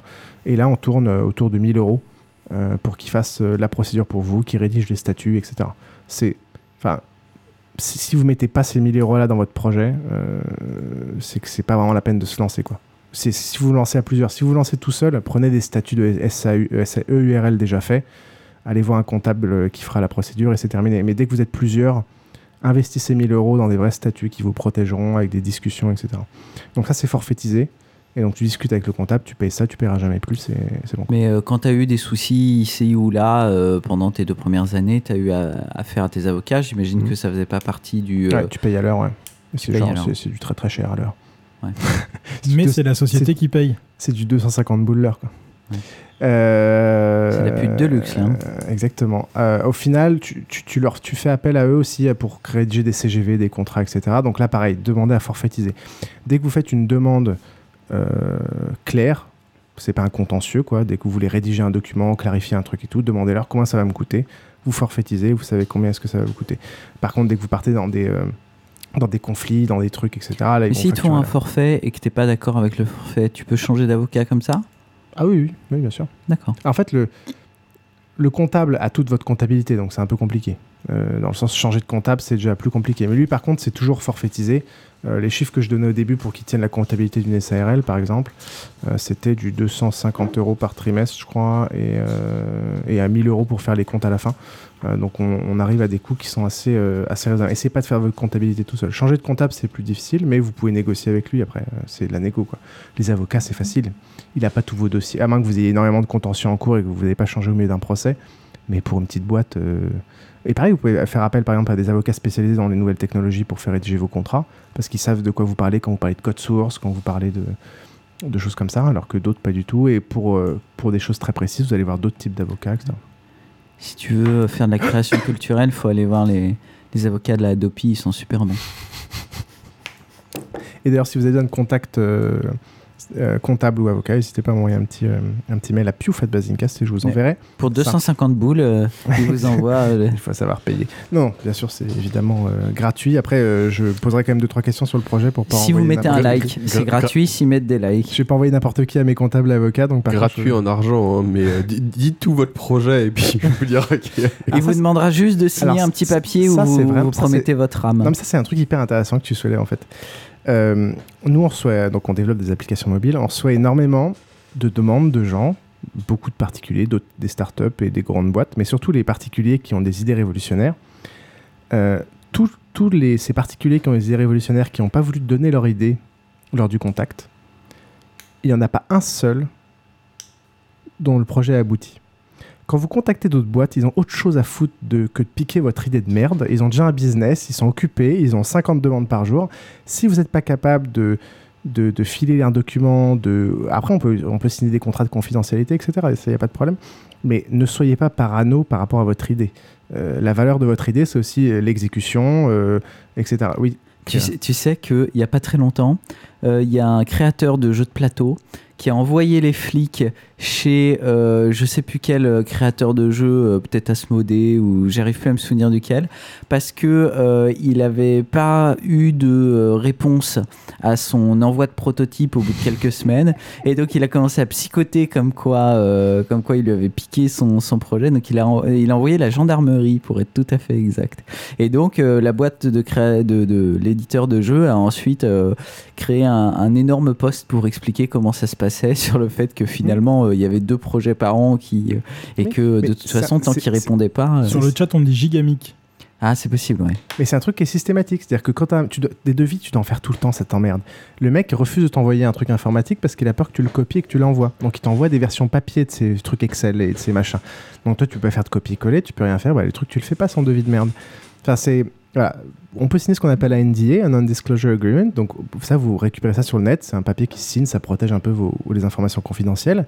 Après, il faut être réaliste, euh, vous arriverez jamais à le faire vraiment appliquer. Euh, votre idée, est. Il n'y a pas d'idée qui est, révolutionnaire, euh, qui, la valeur, elle est dans son exécution rapide, dans la qualité de son exécution. Donc, n'hésitez pas à, être transparent avec les prestataires avec qui vous, vous travaillez, parce qu'au final, ça va juste les énerver et vous tomberez que sur les mauvais qui ont que ça à foutre euh, d'accepter d'attendre trois, trois mois avant de recevoir un truc correct, lisible, etc. Ou de, ou de faire des pricing sans savoir quel est le but final. Il y a aussi ça, quand, quand on demande l'aspect qui est hyper précis, mais on ne sait pas ce que fait le projet. Ben, on fait, au lieu de bien conseiller le mec en lui faisant corriger 5000 trucs, ben, on lui fait un truc de merde parce qu'on ne sait pas quelle est l'utilité finale du projet. Donc soyez pas parano sur euh, la protection de vos idées, ça va juste vous enfermer votre projet généralement euh, avancera pas. Voilà, et la dernière, c'est la valeur du temps. Euh, chose qu'on entreprend, c'est la chose qui a le plus de, valeur. Essayez d'en estimer le prix. Si jamais vous vendez vos, jours et vos heures, c'est facile d'estimer euh, euh, combien est-ce que vos heures coûtent et ça va changer un peu votre manière de voir les choses. Euh, limiter les réunions, séparer les responsabilités parce que tout le monde n'est pas obligé de discuter de tout avec tout le monde. Identifier les clients toxiques, donc ça, c'était un exemple, par exemple, les clients qui vous emmerdent pour vous contacter par téléphone pour expliquer vos idées, etc., leurs idées. Euh, établissez de manière permanente les priorités, différencier l'urgent, l'important. Le, temps est hyper important et sachez investir pour euh, gagner du temps dans des services qui vous seront euh, fort utiles. Voilà. Je vous mettrai plein de liens dans les liens et références du blog sur diverses choses qui pourront vous aider. Il y a plein d'autres points abordés sur le sujet. S'il y en a certains qui vous intéressent particulièrement, on pourra en refaire une sur des thèmes un peu plus euh, particuliers. Et si vous avez des questions, pareil, n'hésitez pas à me contacter. J'essaierai d'y répondre si j'ai le temps ou des contacts. Voilà, messieurs. C'était pas si terrible. Non, non, c'était même presque intéressant. ouais, c'est ce que je disais. Et il y a, il y a un autre truc, moi, je m'y connais pas trop, c'est sur. euh, pour les quelques personnes qui bossent dans la recherche, Ah. Quand même, il fallait que j'en parle. Euh, Attends, en- j'ai pas compris. T'as dit des gens qui bossent et ensuite t'as dit dans la recherche. Ouais, enfin, ceux qui glandent dans la recherche, ça va mieux Ah, ouais. Ok. Euh, Ils sont payés par la recherche. par l'argent public. Non, en gros, il y a les, euh, des instituts, euh, pour nommer les deux que je connais un peu mieux, euh, par exemple le CEA et INRIA. Euh, ils proposent, en fait, ils ont des, des plans pour permettre à leurs employés de créer des entreprises aussi. Alors, je connais pas les détails, ils ont plusieurs plans. Globalement, ce que ça va faire, c'est qu'il n'y a pas trop d'argent à engager. Ils les employés sont relativement protégés. En gros, si leur projet il foire, ils peuvent toujours se retrouver comme employés euh, à nouveau par euh, l'institut en question. Ça, ça existe dans le privé. Ma- Maintenant, Ouais. ça va exister dans le privé. Il y a Ah des bah, congés pour création d'entreprise, etc. Ok, ça je connaissais pas. Et par contre, la contrepartie, c'est que d'une manière ou d'une autre, plus on est protégé, plus à terme on devra payer de royalties à euh, l'Institut de recherche, ce qui est d'ailleurs une partie du financement de la recherche en France maintenant, c'est les startups qui sont créées à partir des instituts de recherche. Voilà. Et dans tous les cas, quand vous êtes chercheur ou ce type-là, vous, vous, allez, vous allez voir des, des business angels, vous allez voir des associés pour créer une boîte. Un truc de télé-réalité. Poten- potentiellement, vous êtes le dindon de la farce. Prenez un avocat euh, qui vous accompagnera pendant cette création de société avec d'autres partenaires que vous connaissez pas forcément bien et qui veillera à vos intérêts. Euh, c'est pas les 1000 euros que vous allez investir au début qui, qui vous changeront peut-être votre vie. euh, faites pas confiance aux gens, prenez votre avocat à vous qui suivra le dossier. voilà. Trop là, t'as une question. Non, non, juste, euh, j'allais dire la même chose que toi, que ça existe dans le privé. Enfin, il faut bien s'entendre avec son patron et normalement, tu peux prendre des congés spéciaux euh, Mm. création d'entreprise. On va faire un petit big up à Bernard Tapie. Eh, Fomblard, j'ai rencard avec Nanar. Appelle les Starves, la Bruno ou Escobar. Toucher mais pas couler. Merci de l'invitation. Sur ce, on est en sursis. N'oublie jamais d'où tu viens. La rue, c'est mon terrain, chacun sa part dans la bagarre. Tu les as vus, les petits taulards Tu les as croisés au parloir? J'ai vu ce que c'est que le désespoir. Faites le canard. Gardez l'espoir, faut qu'on se lève pour croire à leur mytho. Adhère à notre parti, mec, c'est pas trop tôt. Arrête de compter en barrette. On te manipule la tête. Faut que tu votes, mon pote. Quoi qu'il arrive sur la planète Terre, dans le foot, les affaires, le rap, les ministères, c'est toujours le gangster qui contrôle l'affaire.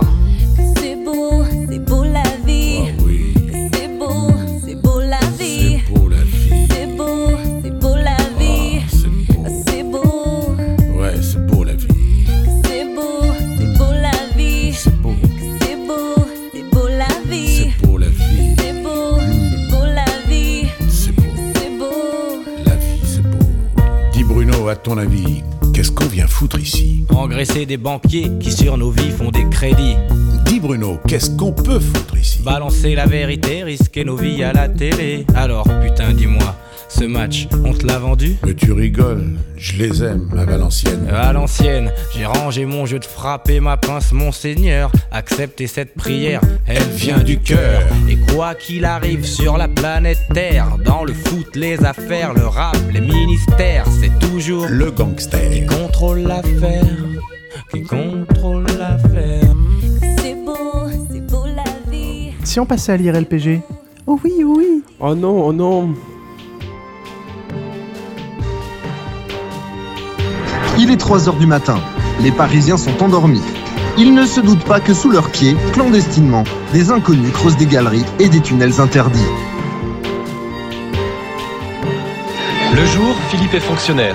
La nuit, c'est un sataniste pratiquant. La question n'est pas de savoir si l'apocalypse aura lieu, mais bien comment. De quoi allons-nous parler pour cette IRLPG, mon cher Crélin Alors, eh De la fin du monde. nous allons parler presque de la fin de votre vie. Oui, parce que euh, qu'est-ce qui s'est passé? Je ne sais pas. Est-ce que vous avez vu une voyante extrêmement lucide? Est-ce que euh, il y a euh, un système de Death Note quelque part? Est-ce que quelque part le gouvernement a lancé une procédure contre vous? Mais en tout cas, la fin de votre vie est bien fixée et vous êtes au courant. Donc à partir de ce moment-là, qu'est-ce que vous allez faire Donc on va euh, parler de plusieurs durées différentes.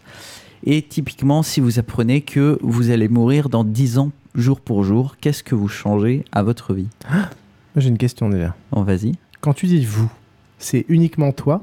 Ah oui, c'est uniquement. C'est toi et non, ta non, meuf? c'est quoi? C'est toi uniquement. Ta meuf, elle est encore là. Tes gamins, s'ils sont encore là, si- s'ils existent, les pauvres, ils sont encore là. Le reste du monde, non, non, il y a que toi. Tu connais le jour de ta mort précisément.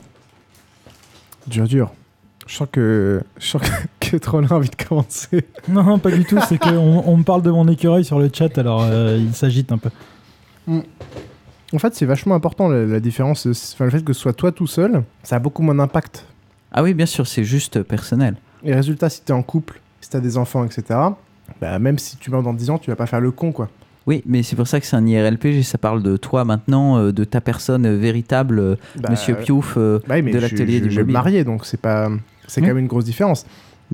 Est-ce que tu te maries encore si tu sais que tu meurs dans 10 ans? Ah oui, j'ai fait chier organiser, je vais quand même y aller, tu vois. Ouais, parce que par exemple, si jamais j'étais euh, célibataire, euh, sans famille, etc., clairement, j'arrêterais de bosser. J'ai assez, je pense que j'ai mis de côté quand même de quoi vivre pendant un certain nombre d'années. Euh, donc, euh, j'irais faire. En plus, euh, si jamais t'as- c'est pas la maladie ou tu sais pas de quoi tu vas mourir, tu peux faire un bel emprunt. Vu que t'as pas dit pas de quoi on mourrait. J'y- J'y euh, avais pensé à ça. ouais. donc si jamais c'est une voyante, tu fais un bel emprunt et que t'es tout seul, t'as pas de gamin et pas de femme, tu fais un bel emprunt avant. Non, Ah mais non, en fait, ah, en- moi j'avais pas pensé à ça, mais euh, Ok, ouais, je pensais pas à ça exactement, moi. Voilà. J'avais tout un plan, moi. Moi, le souci, c'est que quand, enfin, à partir du moment où je suis dans ma situation actuelle et qui commence à avoir des responsabilités vis-à-vis de mes proches, bah, euh, ça va pas être fou hein, si je meurs. euh, alors vas-y, explique-nous. Je, je, je- si, s'ils étaient pas là, je pense que je dépenserais tout mon blé en voyageant. Enfin, si je, si moi, on s'en femme- fout. Et on dit ils sont là puisque c'est ta vie, c'est l'IRLPG. Et bah, je, résultat, je passerai, je pense, euh, pas mal de temps à être sûr que euh, comment dire, à, à- à assurer leur futur et à faire en sorte que tout soit bien quand moi je pars. Donc tu, tu, sais, tu bosses encore plus pour sécuriser ta, ta situation, en gros. Enfin, tu, tu fais tout ce qu'il faut faire En fait, pour sécuriser ta, il ta faut- situation. Il faudrait d'abord que je calcule ce qu'il faut et quelles sont les conditions pour que leur futur soit bien. Hmm. Et à partir de là, je peux savoir quand est-ce que j'ai besoin de m'arrêter de travailler, est-ce que j'ai besoin de travailler plus, est-ce que je revends, est-ce que machin, est-ce que Mais truc? donc, euh, ouais, globalement, euh, tu consacres euh, au moins une partie du, du temps qui te reste à assurer ton, Ah oui, clairement, ouais. ton héritage, entre guillemets. Pas- enfin, qui peut être un héritage financier, qui peut être un héritage euh, Oui, culturel. quand je parlais, voilà, quand je parlais, spirituel, femme et gamin, spirituel, Très clairement spirituel Par exemple, pour si, tu, Pio. me- si t- ta femme reste et que tu meurs dans 10 ans, est-ce que, tu, que fais un gamin? Pendant euh, dans, dans quelques milliers d'années, C'est euh, une question qui est super intéressante. C'est une question que tu peux lui poser aussi. Et voilà, je pense que c'est aussi euh, De prendre la décision tout seul. c'est aussi Oh la là, dans, dans 10 ans, elle, elle sera vieille, elle pourra plus retrouver personne. C'est la question, c'est exactement ça. C'est vraiment la question que tu dois lui poser à lui. C'est-à-dire, est-ce que vraiment t'en veux un, sachant que je serai là que les dix prochaines Et les surtout, est-ce qu'elle veut vraiment rester avec toi? Ah oui, bah ça c'est une autre question. T'es pas obligé de lui dire après. Non. Aussi, t'es c'est- pas obligé de le c'est dire. une vraie question. Bah, quand même trouvé ça bizarre tout d'un coup, mais euh, changement d'attitude. euh, Non, je pense que c'est très difficile de ne pas le dire. Si tu le dis pas, tu vas, enfin, tu vas avoir des revirements psychologiques tout le temps. Tu vas être totalement euh, chelou pendant Surtout 10 vers la ans, euh, surtout vers la fin. C'est pas possible, quoi. Elle va te dégager, euh, pas parce que t'es en train de mourir, mais parce que t'es devenu complètement Quand t'entends les chiens de l'enfer gratter à ta porte, Voilà. tu deviens à moitié fou. Exactement, donc euh, c'est pas une bonne idée. Ok. Et, Trop- et, Macros, et toi, voilà. Macros euh, Macros. Bah, en fait, moi, dans un premier temps, je dirais que je je changerais pas grand chose. Il y aurait y aurait y aurait juste un comportement, je pense, qui serait naturel, euh, euh, enfin, au moins pour moi. C'est-à-dire qu'on aurait beau me dire, tu vas mourir dans 10 ans, tu connais la date à laquelle tu vas mourir, etc. D'une manière ou d'une autre, je serais obligé de chercher un moyen pour ne pas mourir à cette date-là, de comprendre pourquoi je vais mourir à cette date-là, et je vais me prendre la tête dessus pendant un certain moment, je pense. Tout dépend de la façon dont, tu l'apprends et dont tu es censé mourir. Est-ce que tu le sais Oui, la, voilà, la bon, certitude c'est- ou pas, quoi? Voilà, ça c'est assez même, ambigu, je crois, je que même, autre, là, c'est- même si il y a un truc certain qui te le dit, tu vas toujours ton à truc, tu vas te dire, oui, mais peut-être pas en fait. Voilà. Quelle que soit la manière Ça- la- qui est choisie pour te le dire, tout du long, surtout que 10 ans c'est long, tout du long tu vas te dire, ouais, mais peut-être pas quand même. On sait jamais. Est-ce que tu seras pas déçu au final ça arrive pas? Enfin, si jamais tu t'es vraiment mis dans le moule pour que ça arrive et que tu as pris tellement de décisions en pensant vraiment que ça arrive, est-ce qu'au final euh, ça va pas te faire bizarre à la fin Enfin, tout dépend des Alors, décisions que tu prends pendant ces 10 ans, mais. euh, Ouais, bon, bref, à part ça, je pense que sur une durée comme 10 ans, euh, ça serait suffisamment long pour que je réussisse au bout d'un moment à au moins euh, vaguement me ressaisir et euh, globalement continuer ma vie euh, comme je la vis actuellement. euh, Ah, je croyais te ressaisir par rapport à maintenant, ta vie de maintenant. C'est l'occasion. Petit con. Et- non, globalement, euh, Nantes, je suis, je suis assez content euh, de ce que je fais, donc tout va bien. Et euh, il y aurait juste cependant pendant la dernière année où je pense que je ferais, donc par exemple si j'étais marié, je pense que je divorcerais. Non, pour une raison assez précise. Histoire qu'elle ne touche rien à ma mort. Non, Sûr non, non, trouve non, non. quelqu'un. Non, non. Ah. C'est- beaucoup plus simple. Parce que je ferais euh, un nouveau projet immobilier où j'aurais besoin de faire un gros emprunt, etc. Où globalement, je filerais une bonne partie de l'argent à des, à des proches, etc.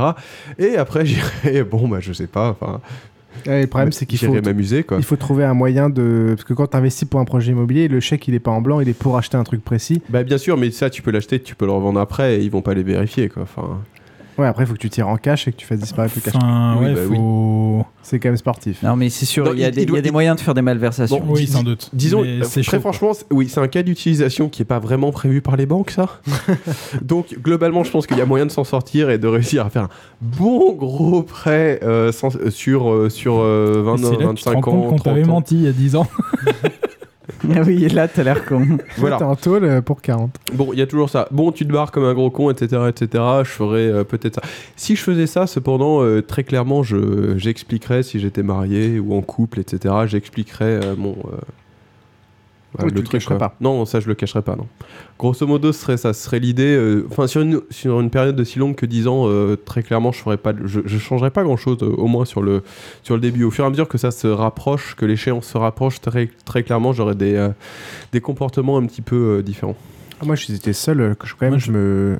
Juste, euh, je rajoute un petit truc. Si j'étais seul, euh, on peut prendre aussi cette hypothèse, je pense, chacun. Je pense que le fait qu'on soit en couple a un énorme impact. Euh, si j'étais seul, je, clairement, je claquerais mon pognon, je voyagerais, euh, euh, je me créerais des projets euh, à l'étranger. Enfin, il faudrait que ça ait un sens aussi, pas juste aller. Parce que je pense qu'en 10 ans, t'en as vite fait le tour d'aller te bourrer la gueule à- à- Ouais. en Thaïlande. Euh, je ferais- Pourquoi en Thaïlande, je tu ferais, je ferais- To do a thing. je ferais, je ferais une longue.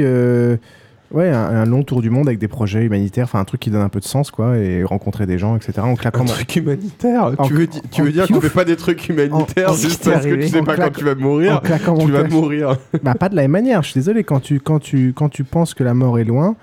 euh, tu priorises d'autres choses, tu priorises d'autres choses et tu tu Il se tu penses que tu feras tu penses que tu feras d'autres choses plus tard alors qu'en fait tu les feras jamais etc alors que là tu es devant le fait accompli donc ça te force à, à, à- à te rendre compte que ce qui est vraiment important c'est ça ça ça et ça. Là Ouais, moi j'ai hum, j'ai pas énormément apporté parce que je pense que j'aurais un peu la même réaction que vous deux en fait.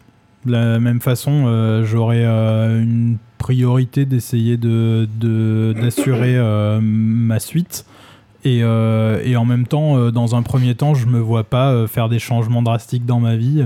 Mais je pense que de toute façon, en 10 ans, tu as le temps de bien réfléchir. Et une idée qui vient comme ça, c'est quitte à savoir que tu vas mourir, plus bon, tu peux faire des montages euh, qui, qui vont euh, qui vont faire profiter euh, plus que ta succession etc euh, comme le suggérait Macros mais le- t'as quand même 10 ans pour réfléchir à une façon, alors soit juste pour que ce soit drôle, soit pour faire passer un message ou quelque chose de comment mettre en scène ta mort. Et tu dois pouvoir faire des trucs assez chouettes pour éventuellement faire avancer une cause ou quelque chose. Je veux dire, euh, tu peux faire semblant que tu t'es fait assassiner, tu peux faire tout un tas de choses assez cool. tu mets Le Pen m'a tué avec du sang Et t'as le temps de le préparer en plus. Pas con Bah, moi, un peu comme vous, euh, je pense que je me mettrais à bosser à mi-temps juste pour, euh, pour survivre et profiter beaucoup de la vie. Euh, je réfléchirais beaucoup à comment faire en sorte que les gens après moi survivent sans moi. c'est quoi profiter de la vie? C'est ça aussi le problème Voir les potes, euh, Ouais, mais voir si rencontrer des gens. et eux ils ont pas eux, ils ont leur boulot ils ont pas forcément le temps de, Oui, le temps de c'est- les ça, voir c'est un vrai problème auquel j'ai t'en as plein et t'as le temps d'en voir aucun, donc tu, en tu vas déca- bien en trouver un ou t'es deux en décalage et- et voilà est-ce que tu leur dis Non, ou mais pas, euh, euh, moi, j'aimerais bien me, ouais, passer du temps à faire des choses qui ne sont pas euh, comme un con, prendre les transports, aller au boulot et compagnie. Bon, bref, profiter plus de, de, la vie comme je l'entends. Et sur la fin, donc, euh, enfin, tout du long, euh, penser à comment faire en sorte que euh, les me survivent. Euh, notamment, je pense que l'assurance vie, ça peut être pas mal. Tu sais que sur la fin, tu vas commencer à la blinder, ce genre de choses. Donc voilà, mais en effet, pas de, pas de changement drastique. Et, et donc juste parce que pour ce super sujet passionnant et très optimiste que- qu'on nous a proposé, j'avais regardé un peu sur internet parce que j'avais pas trop d'imagination. Donc sur les, sur les longues périodes, sur à peu près 10 ans, etc., les gens sur internet, globalement, la plupart, hein, ils disaient des trucs du genre euh, passer du temps avec les gens qu'ils aiment, pas changer grand chose, etc. Et ils veulent dire, beaucoup de gens veulent dire pardon en fait aussi. C'était quelque chose qui m'avait étonné, ils veulent dire pardon. Moi j'ai pas à dire pardon à grand chose. Comme quoi, c'est une preuve qu'il y a beaucoup de connards dans le monde. Ouais, Ouais, c'est ouais, mais Fallait penser quand vous conduisiez sur la 86, bande de cons. pas, forc- pas forcément dire pardon, mais je pense qu'il y a aussi beaucoup de- d'aller parler et dire certaines choses à, à certaines personnes. Ouais, la manière dont il le disait, c'était dire pardon, pas mal de choses. Ensuite, sur les, sur les périodes plus courtes, j'ai regardé aussi, je, di- je dirai ça plus tard, mais il y a, ça change un petit peu. Ah ouais, ouais. Mais vous n'avez pas pris l'hypothèse que vous avez- si vous étiez célibataire, qu'est-ce que vous feriez? Ah bah, je dirais me taper le plus de nanas possible, enfin, je veux dire... euh, Je sais pas parce Merci, que Macros. euh, parce que je suis pas Ça, célibataire. ça change quoi par rapport à quand tu vas pas mourir? Ouais, et ça change quoi par rapport à une période de, de, de 5 ans, un mois ou 20 minutes Bah, C'est techniquement plus compliqué. Bon alors, 20 prenons minutes, les 20 autres. minutes, ça se rapproche du viol, alors que 10 ans, t'as le 20, temps de- 20 minutes Ouais, ouais, ouais, ça Non, va être un Attends, peu tu leur dis que tu vas mourir, euh, tu prends un petit accent australien, c'est bon. quoi. Prenons les autres périodes. Je leur dis que je suis handicapé. Allons directement sur un an. Ça reste encore une, une grosse période. Euh, là, est-ce que, mais malgré tout, euh, beaucoup plus proche, qu'est-ce que vous changeriez Alors, sur 10 ans, euh, donc si jamais moi je, je mourrais, si on mourait à deux si j'étais célibataire, euh, ou en fait, on pourrait le faire à deux, c'est aussi une, autre façon de le voir, de se dire euh, passer tout un, tout un temps hyper long en voyageant avec sa compagne, en même temps se coupe de sa famille, bref. Sur, sur 10 ans, j'essaierais d'avoir un projet, enfin de voyager en ayant un objectif, c'est pour ça que je parlais de projet social ou humanitaire, tu vas pas faire 10 ans à faire le tour du monde, au moment où tu vas te faire chier, il faut vraiment qu'il y ait un, objectif. Après, tu peux mettre en scène ta mort, comme ce que disait euh, Colin pour dire le mec qui va mourir, il consacre le reste de sa vie à tel truc, regardez, c'est cool. hein. Si c'est un an, par contre, là, tu peux te permettre de t'amuser à faire le tour du monde, rencontrer plein de gens, sans avoir un objectif euh, précis et, et de, de projet autour de ça. Tu peux Moi, te balader, pareil, rencontrer euh, plein de gens. tu peux- voyager. Voilà, ça c'est un truc qui... mon seul objectif. Après, euh. quand tu voyages, euh, tu vois plus ta famille. euh, après, tout le blé que tu mets Oui, dedans. bah, le dernier mois, euh, tu peux rester en contact régulièrement et le dernier mois, le passer avec ta famille, euh, Est-ce globalement. qu'ils est-ce qu'ils vont mal le prendre Il me reste un an à vivre, maman, salut, je me, je me casse au Bah, Népal. euh, moi, je comprendrais. Quelqu'un me le dit, je le comprendrais tout à fait. Hmm. Ok, voilà, donc je pense que c'est. Ce serait Faut plutôt. pas du- oublier que, comme a, dit, comme a dit Trollin, euh, les autres, ils continuent à travailler et compagnie. Donc, euh, si tu as envie d'être euh, tous les jours avec ta famille pour leur dire pardon tous les jours, tu vas très vite les saouler. hein. Tout à fait. Mais je veux dire que ça rentre un peu en contradiction avec ce qu'on disait tout à l'heure. euh, être avec ses proches, etc. Au contraire, là, on va vers l'inconnu. C'est ça que c'est- c'est assez marrant. Macros Euh, bah, je mettrai plus vite à exécution mon plan de euh, j'essaie de choper plein d'argent à la banque, de le filer à mes proches et de me barrer en voyage et, euh, et de passer euh, du, un peu de temps quand même avec mes proches, etc. Tu m'en fileras un peu de pognon, quand même. euh, Non, parce que toi, t'es qu'un connard de capitaliste. et, euh, La preuve, t'es un entrepreneur. Mais en plus, tu partages pas tes pims. Vous me les volez, vous êtes pire. Trollin C'est une question beaucoup plus difficile. euh, je me l'imagine vachement mieux dans 10 ans que dans un an. Bah, Il y a force, un euh. effet de, il y a un effet de, de panique et de, de proximité qui, qui est quand même euh, vachement plus euh, marquant. Et ben, j'ai du mal à me prononcer. Je pense que je passerai 2-3 jours à bugger complètement et à me demander ce que je vais faire déjà avant tout. C'est clair. Et, je, euh, je pense, je pense que c'est clair, ça. et puis après, euh, un peu la même chose. euh, a priori, euh, je vais essayer d'assurer, euh, alors par des trucs plus ou moins légaux, euh, ma suite. Après, comme on a quand même moins, le temps, moins de temps à y consacrer à réfléchir, je pense qu'on commence déjà un peu plus à tomber dans les, dans les cas de figure où on va hum, faire un peu les mêmes choses qu'on va sans doute aborder après quand les durées seront encore plus courtes, du genre des expérimentations bizarres. Alors, euh, ce qui est intéressant, euh, c'est que si tu claques dans un an, euh, ta meuf, elle va refaire sa vie après. C'est peut-être pas, elle a peut-être pas envie de faire un gamin qui aura pas de père.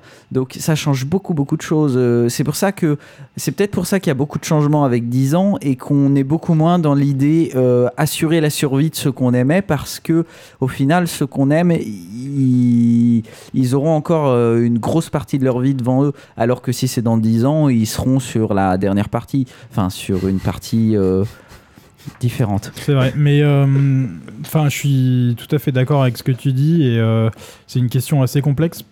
Quand tu regardes dans, dans les trucs euh, typiquement euh, The Big Sea où la meuf sait qu'elle va mourir ou J'ai pensé, ouais. notamment dans les fictions euh, parce que forcément on connaît pas forcément énormément de gens on- qui sont morts à la fleur de l'âge en sachant ce qu'elle est leur arrivée.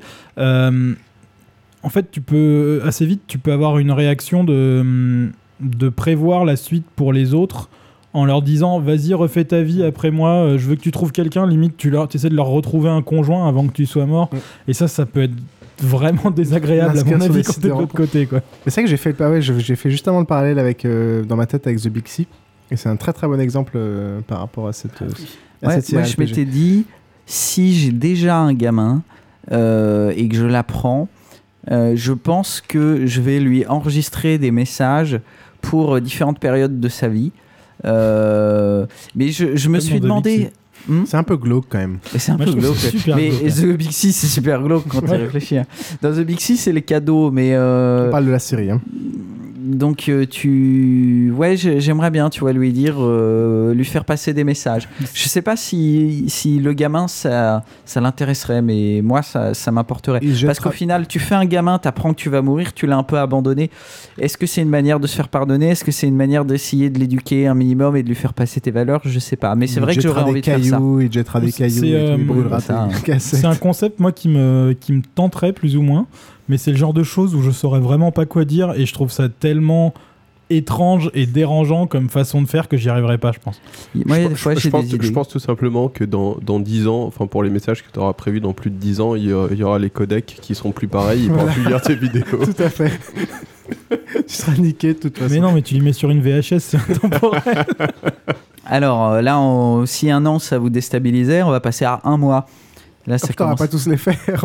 Ouais, de toute façon, ça va être très rapide. Une hein. semaine ou un Moi, mois, ça perso, pas grand-chose. Une semaine, un mois, un an, c'est globalement la même chose. Une semaine, enfin non, un Alors. mois, Un an, je disais, je vais voyager. Un mois, je pars en. en- je- D'abord, je passe un peu de temps à un mois. Je passe une semaine, je pense, à voir tous mes proches, ceux que j'ai, qui ont vraiment compté, et euh, parler avec eux, et etc. Est-ce que tu Et- vas voir ton patron? Non, je n'ai rien à foutre. Et euh, j'ai même pas envie de lui péter la fais- gueule. tu fais vois, juste un bien. abandon de poste. ouais, c'est ça. Et euh, une fois cette semaine passée, je pars en Nouvelle-Zélande, euh, donc un endroit euh, plus ou moins abandonné, et euh, juste euh, je me balade parce que c'est un truc qui me, qui me plaît. Tu vas faire l'amour à des là- moutons. Et là, il se fait buter par un mouton et au lieu de mourir au bout d'un mois, il est mort euh, Ah. deux jours. Et une semaine, puisqu'on va essayer de condenser les trucs, une semaine c'est quasiment la même chose. Euh, je prends très peu de temps pour mes proches et je vais en Norvège, puisque euh, la Nouvelle-Zélande, la Norvège c'est pareil. Et je passe mes derniers. je passe mes derniers jours, Ah, euh, je passe mes derniers jours paumé dans la montagne euh, à, à réfléchir. euh. C'est cool, tu crèves la dalle, euh, c'est le dernier jour sympa. Non mais tu peux, tu peux acheter euh, genre euh, Une semaine, t'as pas le temps de crever la dalle. Ok, non mais c'est ok. Pourquoi pas Alors, Grosse. ouais. En fait, le truc que dit, que dit Aurélien, c'est c'est vachement bien et tout. Je pense qu'effectivement, je passerai euh, du temps avec, euh, avec des proches, que ce soit un mois ou une semaine. Euh, ensuite, les histoires de trucs cool où on va voyager, etc. Je pense qu'en fait, euh, c'est les trucs que j'aimerais faire, mais C'est que. c'est les trucs que tu fais toute l'année de toute façon. Donc. Alors, Ta gueule. moi, c'est pas voyager hein, dans le cas de une Oui, non, semaine, mais un c'est- mois. c'est- vraiment aller faire de l'introspection. euh, Oui, mais même faire de l'introspection, etc., c'est vachement bien. Mais je pense que si c'était une échéance aussi courte qu'un mois et une semaine, en fait, je deviendrais juste dépressif et alcoolique et je me bourrerais la gueule. et D'où l'introspection. D'où l'introspection. Mais je le ferais peut-être dans une, euh, d'une manière un petit peu plus euh, déchante que toi. mais globalement, je crois que je le vivrais assez mal si on me disait dans une semaine tu meurs ou euh, dans un mois tu meurs. Et euh, je pense que déjà, quand Colin avait dit si, si on me dit dans un an tu meurs, je bug pendant trois jours.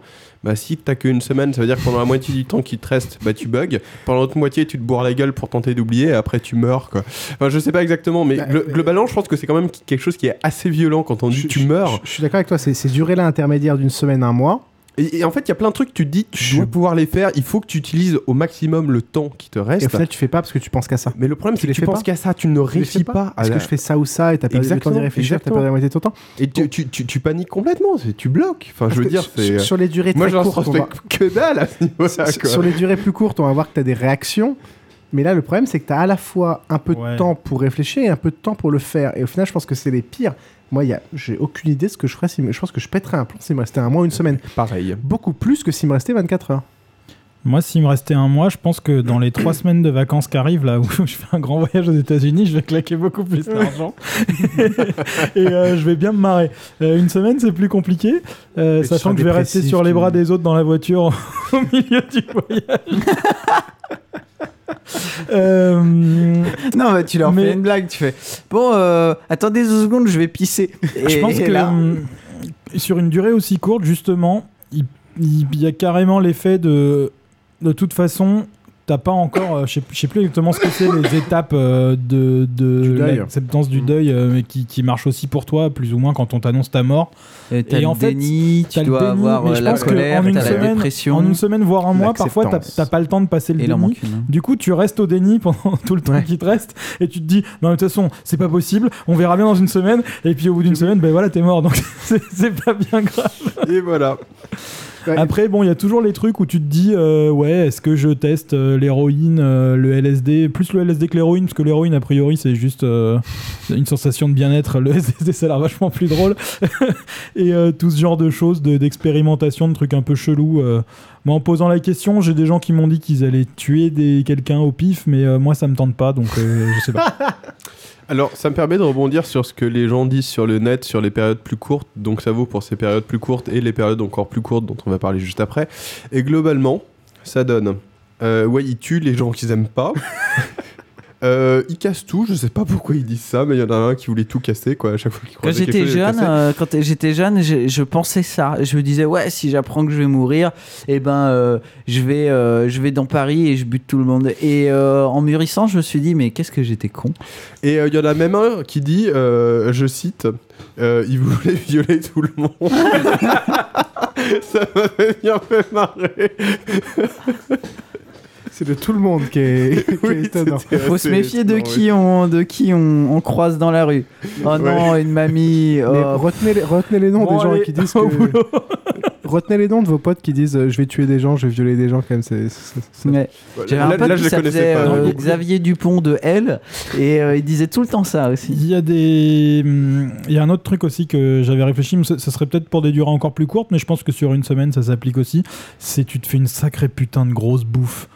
Et, euh, Ah, et une ouais. bonne grosse teuf ou une orgie. euh, Tu vois, j'ai pensé euh, au plaisir de pas- la vie pour sexuel, plus court, mais j'ai pas pensé à la bonne bouffe. ouais. Ah si grave. Ah, mais moi, après, si t'as une indigestion pendant les je 6 meure, jours quoi. qui te restent, t'as les boules. hein. Mais tu vomis, c'est pas grave.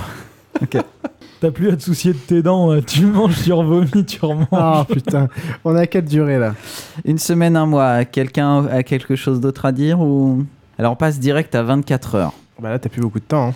Bah, 24 heures, moi, tu vois, aut- autant une semaine, j'allais me faire de l'introspection dans, dans- dans les montagnes euh, seul en Norvège. Autant 24 heures, là, euh, je pète les câbles comme, euh, comme Trollin et je vais me faire euh, drogue, et, drogue et pute. Ah ouais Moi, je vais voir les gens. Enfin, euh, 24 heures, j'ai juste le temps d'aller faire le tour de quelques proches Pareil, et de pareil. discuter avec eux. Je vais juste voir les gens, moi. Leur dire au revoir. moi Eh ben, aussi, et je me- alors- et je m'occupe des trucs que j'aurais peut-être pas bien pensé, du genre faire un testament, alors que j'aurais pas forcément. Enfin, sur une durée longue, t'y penses, mais sur une semaine, peut-être que t'y penses même pas. Et les trucs où tu, tu te demandes, euh, merde, putain, c'est demain, qu'est-ce que je vais faire? Bah, attends, putain, j'ai oublié demain, faut que je fasse mon testament.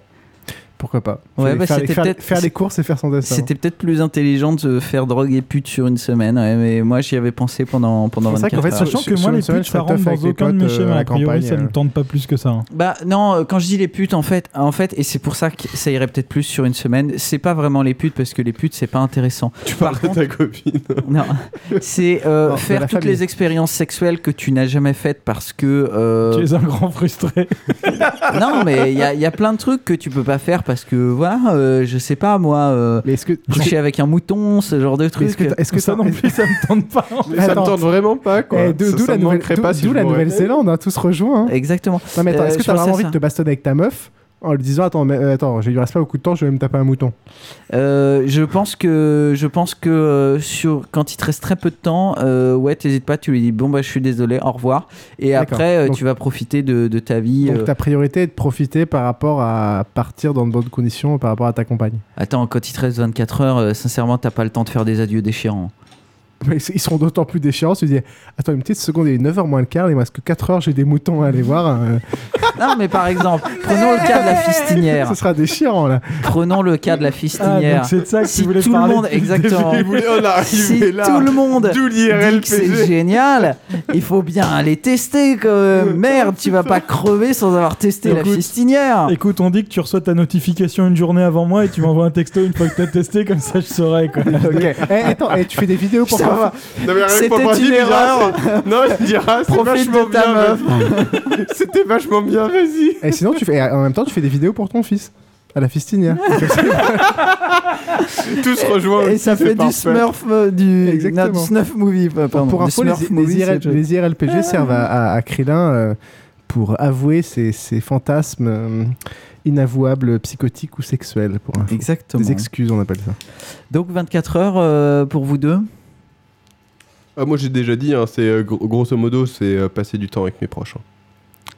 Et euh, oui, donc ce que je voulais dire, oui, pardon. euh, pute, oui, c'est rapide, mais c'est pas intéressant. Si tu veux faire des expériences particulières, euh, là, ça demande un petit peu de préparation, puisqu'il faut repérer les gens et compagnie, rentrer dans des cercles bizarroïdes. Et donc, c'est peut-être plus euh, une semaine. Donc, c'est vrai que 24 heures, euh, je vais peut-être revenir sur ce que je vais faire pendant 3 heures. Peut-être que tu auras préparé tout ça dès, dès maintenant, avant de savoir que tu vas Peut-être qu'il mourir. faudrait que je- pas me je dire que un prépare, ouais. fichier avec euh, tout. tout... En fait, je crois que c'est- aussi je- je étonnant crois que ça puisse paraître, je n'ai pas de fichier avec. en fait, je crois que c'est le gros problème, c'est à partir du moment où on te dit tu vas crever dans 24 heures, le, tu bugs tellement que t'as pas vraiment le temps de réfléchir à ce a- que tu y a vas plein faire de et trucs, globalement euh, tu vas ça- pas les faire. C'est pareil, hein, quand on dit euh, une semaine, ouais, bah, je pars en Norvège, euh, mine de rien, faut trouver un billet d'avion. Donc je pense que sur une semaine, euh, bien, mais ça se trouve, tu peux pas partir le jour même. Donc euh, t'as déjà l'air con, tu perds déjà une bonne partie de ton temps restant. Puis là, il y a la grève sur le RERB, tu peux. Là, tu te suicides sur la RB tellement a le cul. Quoi. C'est peut-être ça qui est créé ton. Euh, 3 heures 20 alors. minutes. 3 heures. Non, il y avait 3 heures euh, qui restent. un- Moi, 3 heures, justement, euh, je parle aux gens. Euh, je prends mon téléphone et je parle aux gens. euh, et c'est déjà c'est très court. C'est très très court. Ouais, c'est et très court, c'est très très euh, court. Et donc je parle aux gens, je pense à 3-4 personnes. euh. Moi, je, ouais, je, Peut-être que 24 heures, il faudrait faire ça, mais à plus fait, de je, je l'aurais vu dans le- dans l'autre ordre en fait parce que moins j'ai de temps, plus il y a une base de trucs à faire et quand j'ai un peu plus de temps, j'en rajoute en fonction du. Ben moi c'est marrant parce que je fais pas nécessairement, parfois oui, mais pas Oui, mais c'est nécessairement les trucs. c'est valable euh, que jusqu'à 24 heures. Après, ça change radicalement de choses à Mm. faire. 3 heures, je pense que je passe quelques coups de fil à des proches. J'aurais pas le temps d'aller les voir. Donc, je passe des coups de fil à des proches. J'enregistre une ou deux vidéos, pourquoi pas de quelques minutes, euh, où j'écris quelque chose. Et le reste du temps, je le passe avec, euh, avec ma meuf, euh, avec de la bonne bouffe, euh, au pieu, euh, en écoutant la musique. Trois heures, En euh, discutant. C'est pas beaucoup hein, pour, euh, pour euh, bonne bouffe au pieu. euh. Bah, tu fais tout en même temps. Pendant, la vidéo. tu fais la vidéo au téléphone avec mamie, tu baises et tu manges une andouillette, c'est parfait. Très- euh, trop là. Euh, ben, je- moi, je suis plus dans ce genre de choses, alors je crois pas trop à la vidéo. Euh, éventuellement téléphoner à deux trois personnes. euh, Tes vidéos, le truc, temps que tu trouves la caméra, Le- que tu retrouves le chargeur parce qu'elle est niquée, que tu installes les drivers, euh, t'es déjà de toute claqué. façon, quoi. moi j'ai beaucoup de mal avec les, sur, enfin, les messages par vidéo. euh. alors à la limite le chat par vidéo je veux bien, mais l'enregistrement de quelqu'un qui parle, déjà même par écrit, euh, j'ai un côté, euh, je mets, je mets une bonne demi-heure à rédiger un mail parce que, parce que je retravaille les phrases 4-5 fois même si ça se voit pas forcément. Euh, Putain, heureusement que tu les envoies pas en draft. hein. non, mais je t'envoie des mails courts. Euh, ça compte pas. Euh, mais quand t'as des quand t'as un message à faire passer, quelque chose à dire ou que tu t'adresses à quelqu'un et surtout quand tu te dis que ça va rester euh, longtemps, euh, moi j'aurais beaucoup de mal à, à faire ce genre d'exercice, encore plus en vidéo où t'as besoin d'avoir un format euh, entre guillemets plus pro ou, ou plus euh, C'est sûr qu'il n'y a pas de montage. plus travaillé. Enfin, tu te dis, euh, tu vas laisser un message pourri où tu parles comme un débile devant une caméra, l'air un peu défait parce que tu sais que tu vas crever dans deux heures sur une Si tu fais des fautes et c'est de- ça que de tu laisses à la conjugaison, postérité, ils vont se souvenir t'auras ça, même pas le temps d'éditer. Donc euh, ça a très peu pour moi. Je pense que ouais, euh, je vais, je vais essayer, je vais sans doute passer du temps avec ma femme après avoir éventuellement passé un ou deux coups de fil et euh, me faire une bonne bouffe, euh, voir ce qu'on a envie de faire et voilà quoi. Macros Je je sais pas si t'as super envie de sauter au pieu à ce moment-là. Elle non plus. Non, je suis pas sûr. Oh, je suis pas tout à fait d'accord. Bah, sincèrement, euh, quand il te reste que 3 heures, des plaisirs éphémères comme ça, euh, pff, je sais pas pour vous, hein, mais moi je tiens 45 secondes au pieu, donc euh, c'est- très rapide. C'est aussi un petit peu. 30 pour Il, y a- moi. il peut y avoir un peu de sentiment aussi dedans. Les deux sont liés, donc. euh, Enfin, pour. Ouais, je sais pas. C'est dans des trucs un peu intenses, même dans des trucs un peu. euh, euh, un peu lugubres, des trucs un peu graves et tout. euh, les deux peuvent être liés. hein. Il Enfin, propose des, trucs assez cool euh, sur le chat, du genre euh, changer son répondeur. Ou, euh, Salut, je suis mort. ou dire à ses enfants que t'es pas leur père. Et là, tu les filmes en train de pleurer. C'est vrai que c'est le quand il te reste un peu de temps, c'est le dernier moment, c'est faire la liste de tous tes mots de passe et les, les filer à ta copine pour qu'elle gère toutes les merdes parce que. euh, C'est déjà fait ça. Ah d'accord. Ah non, moi. Oui, elle a pas accès à tout. Euh, Macros. Euh, ben, moi, j'irai voir enfin la vidéo du euh, ptérod- ptérodactyle porn dont on parle depuis longtemps. Parce que j'ai toujours Tu l'as jamais vu J'ai jamais Non, vu. moi non plus, mais Il pas faut aller voir, la vidéo du ptérodactyle porn, c'est vraiment génial. Le lien, non, mais par contre, le- tu peux regarder One Man, One Screwdriver, ça te fera pas mal les yeux trop longtemps. Ah non Ça, je l'ai pas vu non plus. Ça me fait beaucoup moins peur que One Man One Jar, perso. Ouais, tout à fait. Euh, je sais pas lequel des deux est le pire. Je sais pas, la, la fois où je l'ai vu, je me suis senti violé. Le One Ah Man ouais, Jar, mais- One, Man, One Man One Jar, c'est une de mes rares expériences où je me suis mis à hurler en courant dans l'appartement et en essayant de me crever les yeux. Ah Avec le fameux screwdriver. Non, les screwdrivers, c'était pas dans les yeux. hein. Et donc, Donc, euh, non, sinon, euh, sérieusement, ça va être euh, un, peu, euh, un peu comme euh, ce que Piouf avait dit, euh, globalement, euh, passer du temps avec Tu veux les- coucher avec ma meuf, c'est ça passer, passer du temps. Ah ouais passer du temps. Imagine, il arrive Passer- chez toi, il dit Bon, euh, je suis désolé, euh, Je vais mourir. dans 3 heures. euh, Ça te dérange si je me tape Micha? Comment tu Et réagis une petite andouillette aussi, et, et appeler mes proches. Tu vas appeler mes proches aussi. C'est ça. Donc, globalement, appeler mes proches et euh, aller, euh, aller, euh, aller coucher avec la copine de, de Piouf, quoi. Prenez un ticket, hein. Et je ferai payer. Ah, mais en même temps, tu fais un. em- Ah non, attends, attends, tu fais un emprunt. T'auras fait un emprunt. Mais euh, écoute, là, on en était combien? En On en trois était à heures, ça va être heures. chaud. En 3 heures, ça va être chaud, Ah, là, tu quand te même. démerdes. hein. Explique-moi, euh, Quatre- tu, tu quatre- prostitues ta meuf pour combien? Tu sais, le- Ah, le- faut que je réfléchisse. C'est Euh, quoi ta le- capacité d'endettement? Ah, ça va être notre prochaine RLPG, Le- ça. le- pour le- combien vous prostituez vos meufs? Je pense que c'est la dernière fois que vous leur parlez. Pour, une fois pour- qu'ils pour ont l'histoire de écouté l'emprunt, je l'épisode. pense que c'était gérable à partir d'un mois, mais en dessous, ça commence à devenir tendu quand même. Euh, ouais, sacrément tendu, sachant qu'il faut au moins que tu aies passé les deux semaines de rétractation au moment de l'offre de prêt. euh, Ouais, donc, et puis euh, avant, il y a d'autres trucs à gérer. Ouais, euh, donc faut avoir le bien en vue. Donc disons qu'il vaut bien 2-3 mois pour le faire. Bref, euh, non, euh, en 3 heures, rien de particulièrement original. Hein. Pas Fais la si- vaisselle. Je fais la vaisselle. Après, tu euh, peux emprunter à la mafia, mais c'est pas forcément l'idéal pour donner l'argent aux autres. oui, c'est clair. Ok. Euh, tu t'es prononcé, euh, mon cher euh, Crélin Euh, pour 3 heures, oui. D'accord. Et ah oui, il y a 20 minutes. Bah, 20 minutes, c'est un peu pareil. Hein, Alors, sauf que 20 j'appelle minutes. pas les gens. C'est pareil, sauf que j'appelle pas les gens. Euh, juste, tu, tu baisses ta meuf avec euh, l'andouillette, c'est ça? Enfin, Mais encore non, je, passe un, à moins de je- 20 je- minutes. je passe un bon moment à discuter et à dire au revoir à. Mais euh, il, tante. faudrait, il faudrait encore que tu sois juste à côté d'elle à ce moment-là, parce que imagine, t'es à l'autre bout de Paris et que ça te prend un quart C'est ça d'heure qui est de, de la terrible. rejoindre. C'est ça qui est terrible avec 20 minutes, c'est que tu n'as même pas le temps de te déplacer. Et c'est pour ça qu'on a pris des trucs où on est à moins de 20 minutes, toujours l'un de l'autre, quoi qu'il se passe. Exactement. Oui. Et euh, Trollin? C'est c'est pas.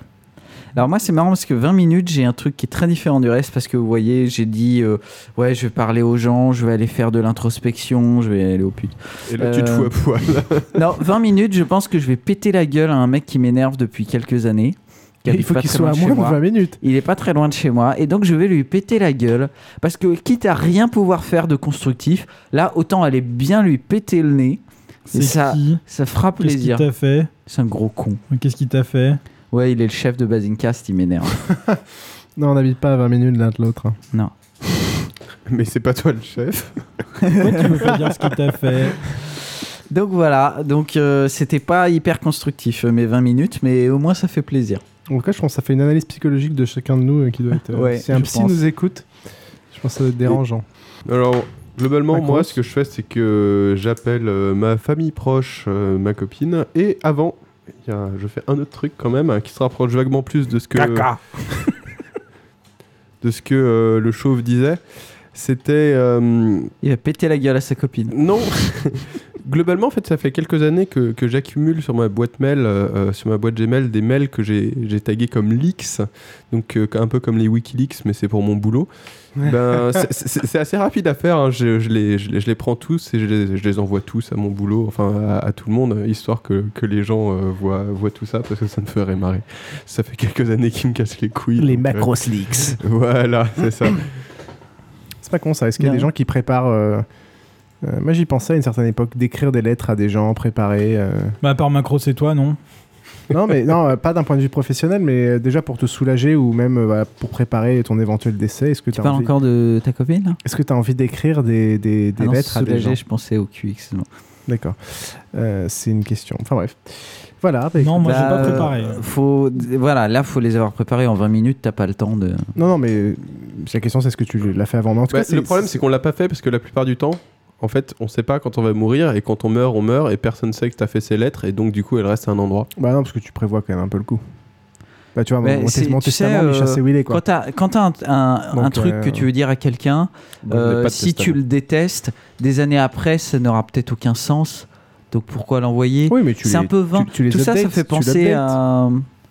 Tu l'updates. Et puis tu le fais peut-être pas pour les envoyer, tu le fais aussi peut-être pour te, te soulager. Ou je Non, mais euh, par exemple, pour les personnes du boulot que ça viserait euh, mes mails en question, euh, c'est pas parce que je leur en veux. hein. Par ailleurs, c'est des gens qui sont très sympathiques. C'est juste que c'est des merdes au niveau boulot et j'ai envie que tout le monde le sache, c'est tout. Ouais, je pense que je, je- ouais, ce sera pas ma priorité euh, de vu que je bosse avec beaucoup de gens qui qui sont des merdes. Je, je pense pas que ma priorité ce sera de faire mes 500 mails pour leur dire qu'ils savent pas travailler. Mais ouais, je sais pas. Ok. Bon, en tout cas, c'est très dérangeant comme. euh, Enfin, c'est un exercice euh, vraiment pas facile. Je crois que c'est le, le pire IRLPG. euh, Ouais, alors entre réflexion. ton dossier neurasthénique intéressant, mais quand même. euh, Bah non, mais c'est hyper personnel en fait. et Enfin, ensuite ça, et ensuite les séries dont on va parler, putain, c'est l'épisode joie de vivre. C'est pas, un truc où tu t'excites, enfin en fait, euh, malgré le sujet où tu pars pas en couille à faire de la merde, au final ça fait des, ça, fait, ça entraîne des réflexions un peu profondes Ouais. auxquelles on n'a pas vraiment la réponse. Et Notamment et c'est les hyper, proches. Et c'est hyper personnel, etc. Ouais. Donc c'est, euh, Voilà, disons que c'est. Mais euh, je, je me demande s'il n'y a pas eu un peu de retenue. Je m'attendais à voir plus de personnes qui, qui voulaient euh, casser la gueule à des gens ou des choses comme ça. euh. Bah, Bah, moi, j'ai écoute- jamais vraiment voulu casser la Mais gueule. au, à final, qui que ce soit. mais au, au final, moi j'ai envie de leur casser la gueule, mais quand j'y réfléchis vraiment, je me important. dis j'ai pas vraiment envie Bah de le ouais, faire parce que ça fous, sert quoi. à rien. Quoi. C'est pas important. c'est- Tu te rends compte, tu, tu, gages quelques heures de ta vie qui te restent à, à s'occuper de merde. Qui en valent pas la et peine. Ouais, qui Ouais. en valent pas la peine. Donc, Ah, euh, et j'ai oublié, dans toutes mes morts, à la fin, je dis un truc du genre Rosebud. Ou monde de merde. Non, Rosebud, c'est mieux parce Ah, que monde eh. de merde, il y a des gens qui vont le prendre au premier Est-ce que vous organisez votre vrai. enterrement? Genre, est-ce que tu, tu choisis ton épitaphe, tout ça Moi, j'ai- j'envisage de faire mon enterrement, Je mais je pense que les gens, vu les idées pourries que j'ai, les gens, ils vont pas vouloir. Genre, je veux pas que mon, mon cercueil soit visible. Comme je suis un peu con, je veux qu'il y ait un carton de pizza et que euh, et- avec un, un schéma de moi à l'intérieur, tu vois, pour vraiment parodier la religion, mais de façon morbide. Moi je veux qu'on passe le final countdown. Moi, je pensais à euh, Mon Dieu. à la euh, comment? L'opéra de Philippe Glass à la euh, Koyansky. Je trouve qu'il y a des trucs bien euh, bien emphatiques, ça doit être bien sympa ça. Bon, bon, bon. Qu'on expose mon corps dans une crypte. euh. Je prépare pas des masses ce genre de truc. Moi, ça me, ça me gave. J'ai pas tellement envie qu'on passe tellement de temps sur mon cadavre après. Euh, je pense que je vais essayer de donner mes organes au maximum aussi, autant que ça serve à quelqu'un. Et euh, voilà. Je sais comment tu seras bourré la gueule avant, pendant les- le mois qui te restera? Ouais, Avec dépend. l'LSD dans les Et tu veines. sais et- pas comment tu vas mourir. hein. en l'occurrence, ça, dépend parce que enfin, t'as le temps de t'occuper de ce genre de truc que quand tu te tapes dans une durée d'un an et ton LSD, tu peux le faire deux mois avant. Enfin, c'est- Très bien, très bien. Eh ben, merci, mon cher euh, Krillin. Et maintenant, c'est l'heure de surfer sur Internet, une petite balade qui va nous faire rencontrer cette semaine des téléspectateurs vraiment passionnés. Ils sont tous des fans, vous allez le voir, des séries télévisées. Ils sont de plus en plus nombreux. Et Jean-Jacques Perrault a observé qu'ils se livraient à un véritable culte. Le mot n'est pas trop fort. Démonstration.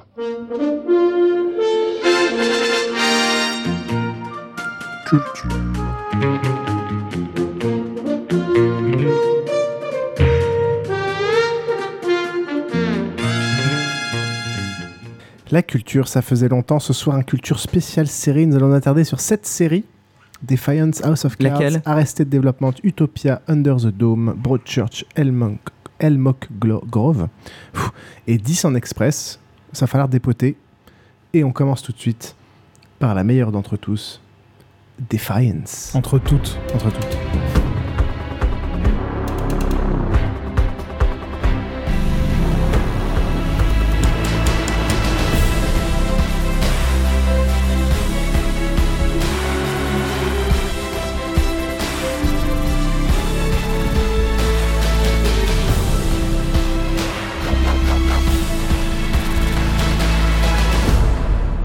Et c'est Macros qui va nous parler de Defiance. Alors, tu me l'as résumé comme c'est le meilleur euh, de Non, j'ai pas dit le meilleur. de euh, de la série avec les dinosaures et le meilleur de la série avec euh, le De, de- en gros, c'était une espèce de fusion entre Terra Nova et Révolution.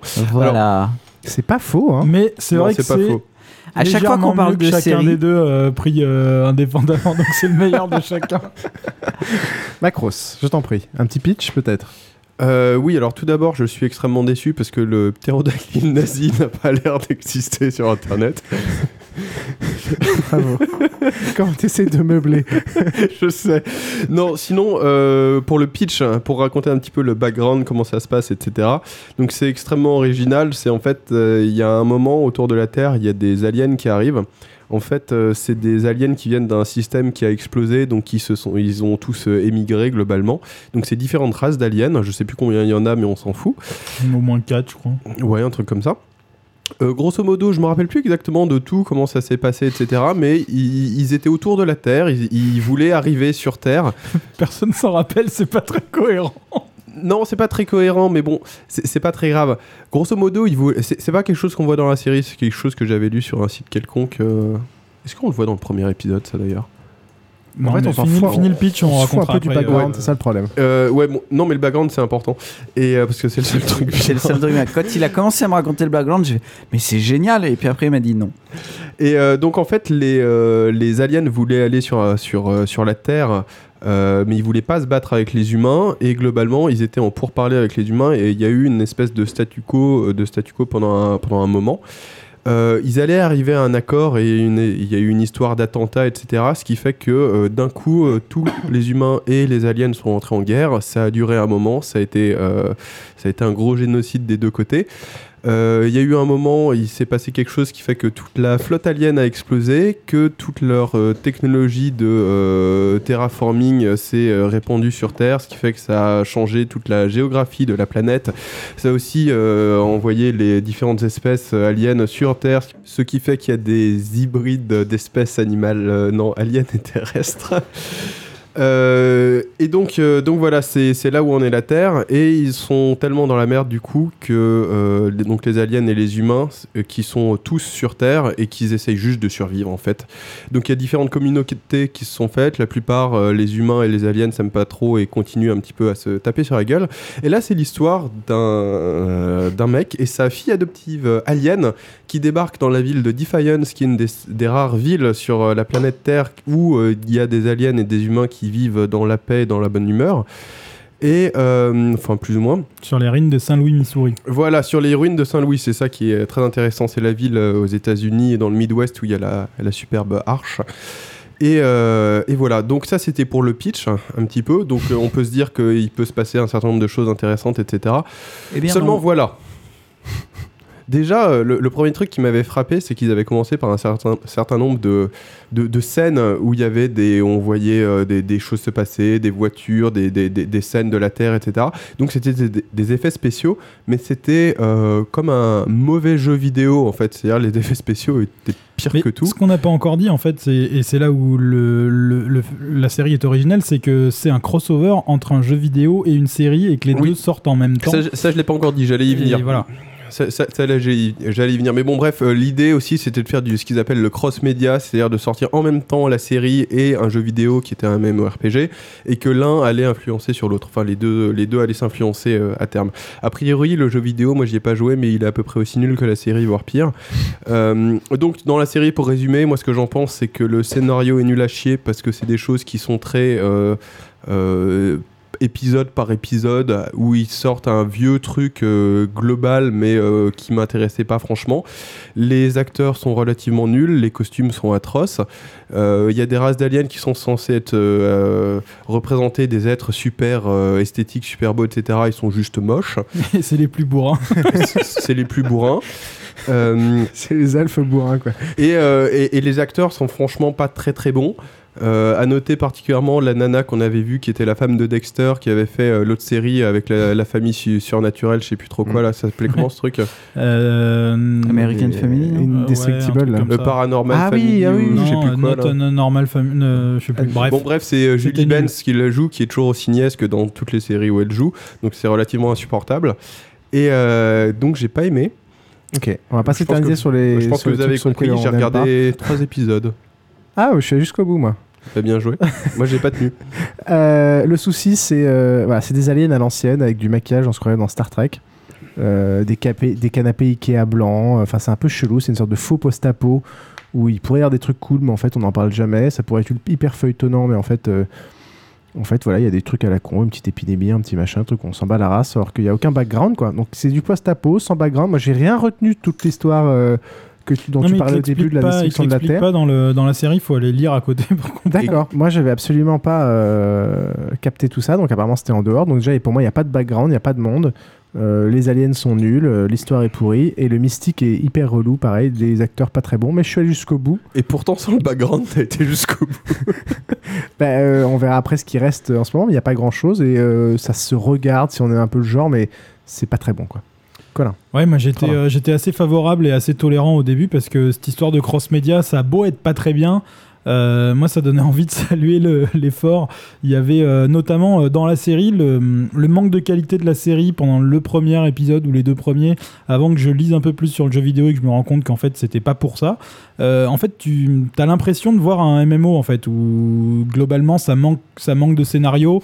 Et tu, T'as des gens qui minent. tu sens que tu sens que t'as un espèce de truc qui est là pour enfin t'as l'impression qu'ils introduisent un peu des gens qui cherchent du loot et tout enfin t'as vraiment l'impression de retrouver des mécaniques de jeux vidéo et donc moi je trouvais ça un peu pathétique mais assez rigolo en fait et sauf que finalement ça ça n'a pas tellement de rapport de ce que j'ai lu du jeu vidéo, ça s'inspire pas du tout, ne serait-ce que des personnages pour en faire des héros de la série.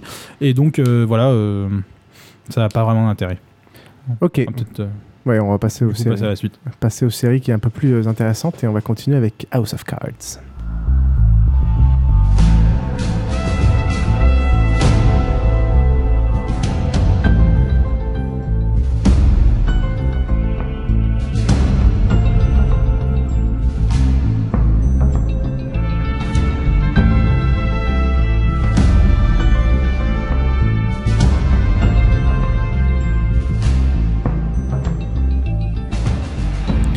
Alors House of Cards, c'est un drama politique euh, dans lequel notre Un cher remake d'une série britannique.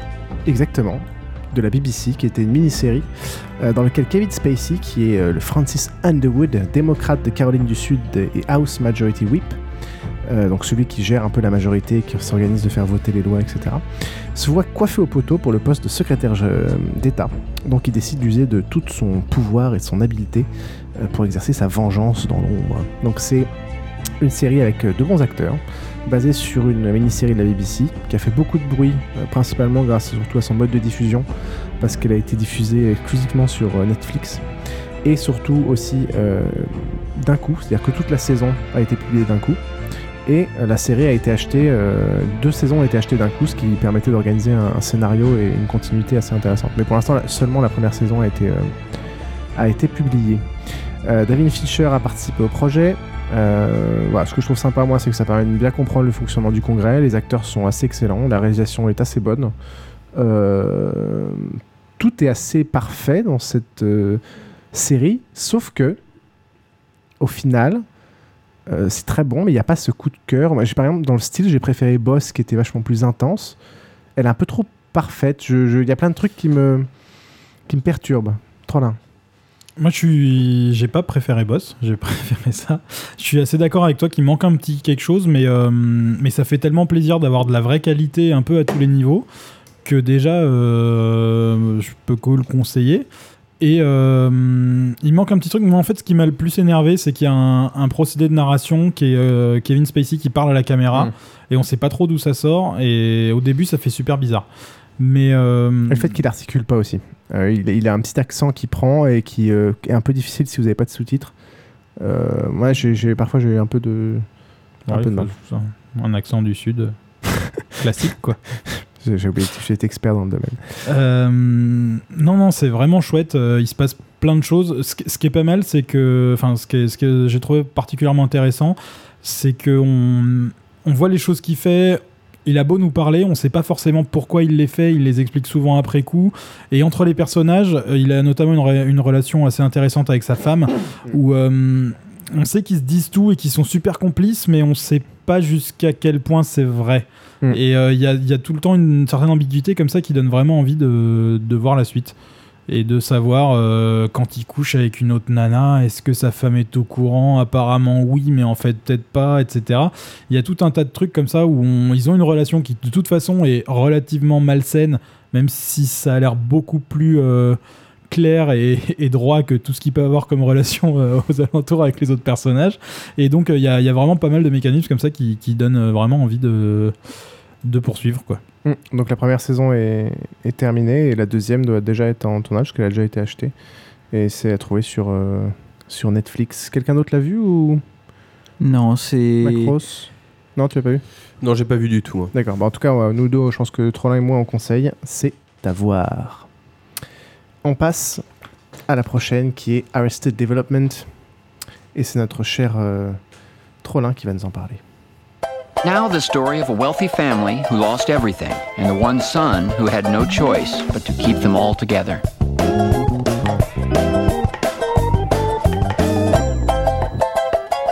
It's Arrested Development.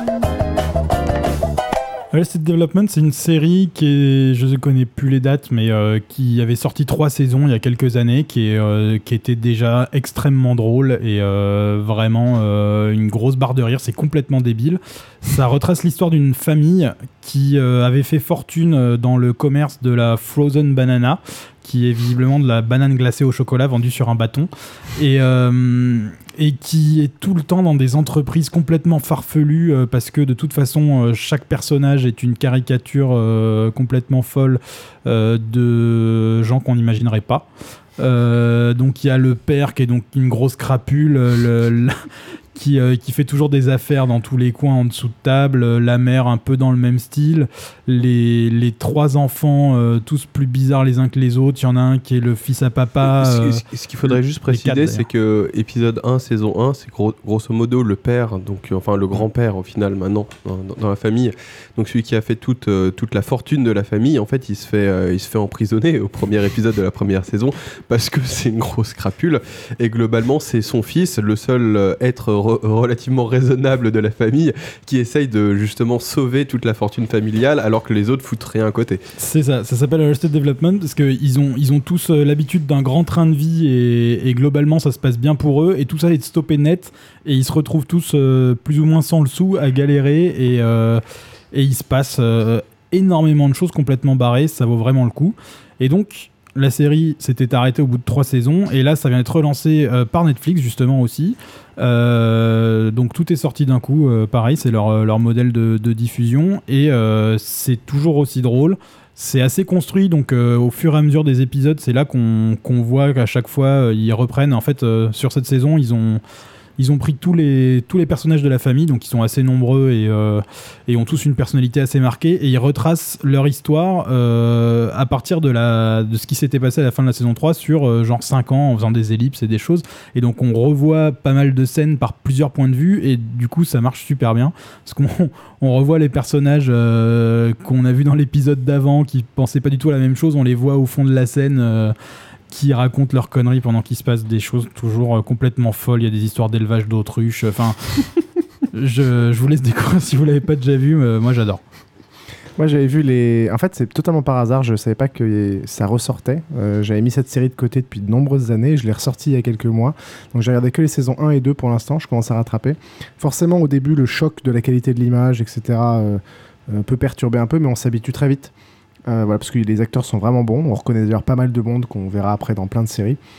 Euh, la galerie de personnages est loufoque, exceptionnelle. Les acteurs euh, vont, vont bien avec. Il y a deux trois éléments de narration assez marrants. J'aime bien le, le faux euh, Next on Arrested Development. À la fin de chaque épisode, ils font euh, genre Ah euh, oui. ouais la prochaine fois dans, dans le prochain épisode, moi le truc que je coupe systématiquement parce que je veux pas me spoiler le prochain épisode, qui en fait présente des trucs qu'on verra jamais. C'est une façon euh, d'étendre l'épisode et de montrer des trucs euh, entre les épisodes qui au final ne seront pas rementionnés dans l'épisode De, de prochain. montrer une scène non construite, mais absolument Ouais, voilà, de caser- com- complètement voilà. débile et juste génial. Quoi. C'est vraiment drôle. Il faut attendre quelques épisodes, surtout si on, on- on revient depuis le début pour se, ré- se réhabituer un peu à, ça. Mais c'est, euh, je suis très content d'avoir découvert ça et que c'est été repris. Donc à conseiller. Macros, tu l'as vu aussi? Euh, bah, moi j'ai vu les trois premières saisons, j'ai pas encore euh, regardé la, dernière qui est sortie, je vais la regarder dès que j'ai le temps. Les trois premières, saisons j'avais adoré, c'était vraiment une de, pour moi c'est une de mes séries cultes, donc ouais j'ai regardé la quatrième. C'est juste génial, enfin je veux dire, il y a des répliques avec, avec Tobias Funke euh, qui resteront à jamais gravées dans ma mémoire. euh. Tobias Funke, pour vous le situer, c'est un psychiatre euh, homosexuel refoulé qui est incapable de se mettre tout nu. Donc, euh, même quand il se douche, il a un mini short en jean. Et il se déguise en Madame Doubtfire pour voir sa famille. Enfin, c'est- c'est- Et il rêve secrètement d'être acteur. voilà, exactement. Enfin, voilà, c'est, c'est, euh, ça va assez loin. Pas Euh, secrètement du tout. et, c'est, et c'est vraiment marrant. On conseille donc Arrested Development. Et on passe à la suite, euh, où c'est Utopia. Et c'est notre ami Macros qui va nous en parler. Calm, calm, calm down. My mate's gonna ask you a question. Where is Jessica Hyde?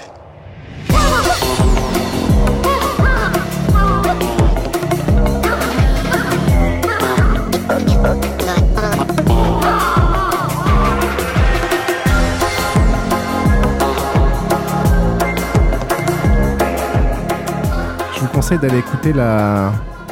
les bandes son qu'on peut trouver sur le net. euh, Il y a différents remixes qui ont été faits qui sont assez, euh, assez exceptionnels. Macros, je te laisse la parole. Ouais, donc Utopia. Donc euh, c'est une euh, série britannique de Channel 4. Vous avez euh, juste entendu avec le générique, la bande son est absolument géniale et fou, l'ambiance de dingue qu'il y a dans cette série. Euh, pour moi, c'est euh, vu que j'ai pas pu regarder énormément de nouvelles séries cette année, c'est la série de l'année pour moi. C'était, euh, j'ai trouvé ça vraiment, super bien construit. Euh, donc pour euh, situer un petit peu le scénario, etc. C'est Utopia, c'est le nom en fait d'un comics qui est euh, donc dans la série, qui a eu un seul épisode qui a jamais été sorti. On apprend assez vite que euh, en fait il y a un deuxième épisode quelque part. It's not a comic, it's a graphic novel. Oui, enfin bon bref, je sais pas trop comment dire en français, mais euh, voilà, je pense qu'on comprend le concept. Et euh, cette, euh, même s'il y a eu qu'un seul épisode, en fait, ça a eu euh, pas mal de succès et il y a des forums de, de fans, de fans sur Internet. Et c'est- ça a eu pas mal de succès, notamment parce que c'est censé avoir prédit des, pas mal des pires désastres du siècle dernier, etc. etc. Enfin, c'est c'est ce qui est censé être dans le... Truc prophétique. Voilà, dans, dans, dans le comics. Et donc il se passe deux choses. Je vais juste raconter euh, deux, trois choses qui se passent dans le premier épisode, mais euh, très très rapidement, donc ça spoil euh, rien du tout. D'une part, il y a un groupe de fans justement sur ce forum sur internet qui se, qui se parce qu'il y a un des gars du forum qui dit avoir un épisode 2. Donc ça c'est la grande nouvelle, il y a l'épisode 2, donc ils, vont se rencontrer. Et je crois que d'ailleurs la série commence même par une autre scène avant ça. La série commence par une scène de meurtre avec un enfant qui se fait tuer. Voilà. C'est tout à fait Et normal. donc sur cette scène-là, on voit juste deux gars qui débarquent dans un comic store, qui demandent Utopia, donc le numéro 2 justement. Et euh, donc ils ne l'ont pas évidemment, et ils se mettent à buter tout le monde. le truc qui... Quand tu dis ça comme ça, on dirait que c'est violent, mais non, c'est ça qui est pire En- que en tout. C'est en pas fait, violent. c'est- C'est justement tout la- doucement. La manière dont c'est fait. C'est-à-dire que c'est fait, c'est fait doucement. On voit que les, les- les deux gars, globalement, ils font ça tranquillement. Il n'y a au- aucune expression sur le- le- leur visage. Les, euh, la réalisation, c'est-à-dire que au niveau de la bande son, bah, il y a pas mal le thème qu'on a entendu dans le générique qui est absolument génial, qui revient, mais la bande son de manière générale est absolument euh, Il y a exceptionnelle. un énorme effort sur tout ce qui est ambiance sonore au niveau quand il n'y a pas de son, quand il y a de la musique, quand il y a des sons parfois qui sont juste des sons sourds excessivement anxiogènes. L'ambiance sonore de Utopia fait sans doute euh, un tiers, la moitié de, de, la série. Et ils en rajoutent au niveau de, de, la, de la vidéo, euh, c'est-à-dire que les, les couleurs qu'ils ont choisies, euh, la manière dont c'est filmé, les expressions des acteurs qui sont, je trouve, très bons, euh, rendent vraiment le truc très très anxiogène. C'est vrai que c'est une des rares séries où je suis crispé du début à la fin de chaque épisode. Mais- euh, oui, mais euh, justement, euh, ce qui est fort, c'est que hum, tout n'est pas anxiogène. Typiquement, justement, les couleurs, il y a, il y a les- des couleurs extrêmement saturées, ils ont retravaillé l'image, des couleurs très vives, et du coup, on a, on a un peu l'impression d'être dans un magasin de bonbons, et à côté de ça, les gens tombent comme des mouches, ils se font massacrer. Ce qui est intéressant, c'est le décalage en fait. et, euh, voilà, c'est- C'est décalé en permanence, on sait pas trop ce qui Exactement se passe. ça. La, la bande son euh, a des espèces de petits moments un peu euh, joyeux, burlesques, alors qu'il se passe des choses bizarres. Euh, tout, est, tout est super dérangeant et tout est extrêmement bien fait. Et ouais, on adore. Moi, je pense que l'expression euh, glauque acidulé est, est- est très bien trouvée. Il y, a des, il y a des bons acteurs, c'est hyper prenant, c'est bien filmé, c'est très dynamique. C'est assez. Euh, c'est voilà, la bande son est top. Je pense qu'on. Au, au niveau du scénar, c'est euh, ça, ça tient bien aussi. C'est une histoire de conspiration, j'en dis pas plus. C'est. euh, Ouais, je pense que ça aurait, été- ça pu être un peu plus fort de ce côté-là. Moi, je. Surtout à la fin. La réalisation est parfaite. Il manque un truc quand même euh, d'un point de vue scénaristique. euh, Même la fin, moi j'ai bien aimé parce que je, l'ai- je l'ai vu venir juste à la fin, mais il y, a- il y a quand même des choses dans cette série qui se passent qu'on ne voit pas venir quand même, ou alors qu'on voit venir mais pas très longtemps à l'avance, ce qui fait que, ce qui fait que la, la surprise est toujours là et on est vraiment content de le voir. Et euh, on n'a pas, on pas vraiment le, le scénar tout tracé à l'avance. Il y a vraiment des, on a vraiment des surprises au fur et à mesure. Moi, c'est c'est quelque chose que j'ai vraiment apprécié. Alors moi, je, sincèrement, hein, euh, le pitch, quand on vous le raconte, c'est pas facile à raconter, ça a pas l'air super sympa. Euh, moi, c'est pas parce qu'on m'a raconté le pitch que euh, j'ai voulu le voir, c'est parce que tout le monde et des gens qui se connaissaient pas m'ont dit c'est génial, c'est mind blowing. Et donc je l'ai regardé et en effet, c'est wow. Et Bah, Moi, il me euh, manque un truc pour que ce soit mind-blowing. Je l'ai- Alors moi j'ai vu qu'un tiers de la accroché. série pour l'instant parce qu'on m'a dit ouais c'est peut-être pas un truc à regarder avec des meufs et euh, je pense que ma copine qui a aimé Hit and Miss sera capable de regarder ça donc j'attends Ah, qu'elle ait... Il manque des éléments de Meet and Miss qui font que. Non, non, mais je veux dire qu'elle est capable de regarder des trucs euh, qui parfois euh, semblent hardcore. euh, Mm, mm. euh, mais donc, j'attends qu'elle ait regardé les deux premiers épisodes c'est beaucoup plus désincarné. Enfin, c'est beaucoup plus. La violence est beaucoup moins justifiée que dans Ah non, non, bien euh, sûr. Non, non, mais je comparais pas en termes de. Mm. Je dis juste que voilà. Mais vraiment, c'est vraiment bien. euh, je vous le conseille absolument. Et il y a des répliques du genre Where's Jessica Hoyd qui reste culte pour ceux qui le regarderont. C'est la phrase, je crois, de la série. Vous Côté- comprendrez. un petit côté revival ter- Terminator qui marche très très bien. à la, à la un peu british, c'est au top. Euh, C'était Utopia, donc on vous le conseille euh, tous. Certains trouvent ça mind-blowing, d'autres juste euh, bien. Ouais, non, mais on va vous dire que c'est un peu pourri, comme ça vous serez pas trop déçus en le regardant. quoi. C'est vraiment pourri, mais regardez-le, ça vaut le coup. On va se partir vers un truc où je pense qu'on n'a aucun doute. On va parler de Under the Dome. Chester's Mill is a place like any other. At least it used to be. Until we were cut off from the rest of the world by a mysterious dome. Invisible, indestructible, and completely inescapable. We don't know where it came from or why it's here, but now that we're all trapped under the dome together, none of our secrets are safe. Nous allons parler de Under the Dome. Euh, c'est marrant, la dernière fois qu'on a passé un extrait comme ça d'intro, c'était pour Révolution. Je sais pas s'il y a un lien. Euh, donc voilà, il n'y a pas de bonne bande, bande son. J'ai cherché, j'ai pas trouvé. Euh, un matin, un mystérieux dôme indestructible apparaît autour d'une petite bourgade sans histoire, enfermant tous ses habitants et les badauds de passage. Donc elle, elle est grande comment, la petite bourgade Cette situation va entraîner une lutte de pouvoir au sein de cette bulle coupée du monde.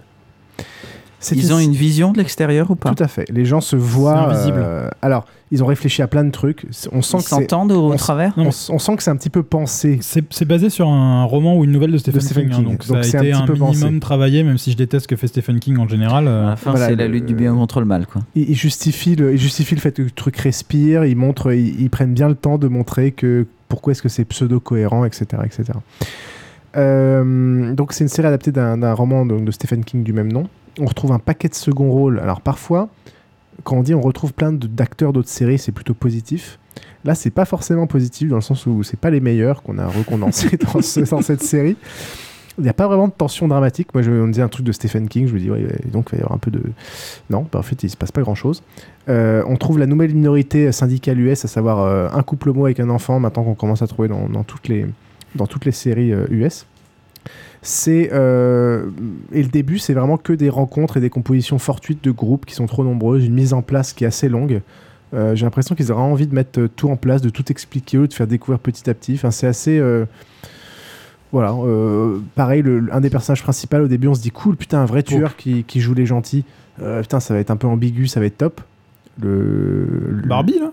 Ouais, on dit putain, un vrai tueur. Non, euh, Au contraire, à tous les coups, c'est un agent de la CIA infiltré. Et en fait, non, le mec, il a tué par accident, en fait, donc c'est un pauvre, c'est un pauvre con. Oui, bah, euh, la série, elle commence par il enterre un mec. Ah, ouais, je me souvenais pas. Ok. bon, ça montre que, ça, que c'est au top cette série. Donc on se dit, voilà, c'est un peu ambigu avec des héros euh, pas, pas manichéens, etc. Non, en fait, c'est un accident, machin, il regrette, blablabla. Bref, euh, des mauvais acteurs, un scénario qui pour l'instant donne rien, euh, trop de mise en place. Euh, le seul truc positif, euh, c'est que c'est la première série ou film que je vois qui est réaliste au niveau des silencieux. C'est-à-dire que quand un mec tire avec un silencieux, ça Oui. fait beaucoup de bruit. Bah, ça Voilà. fait pas la série. hein.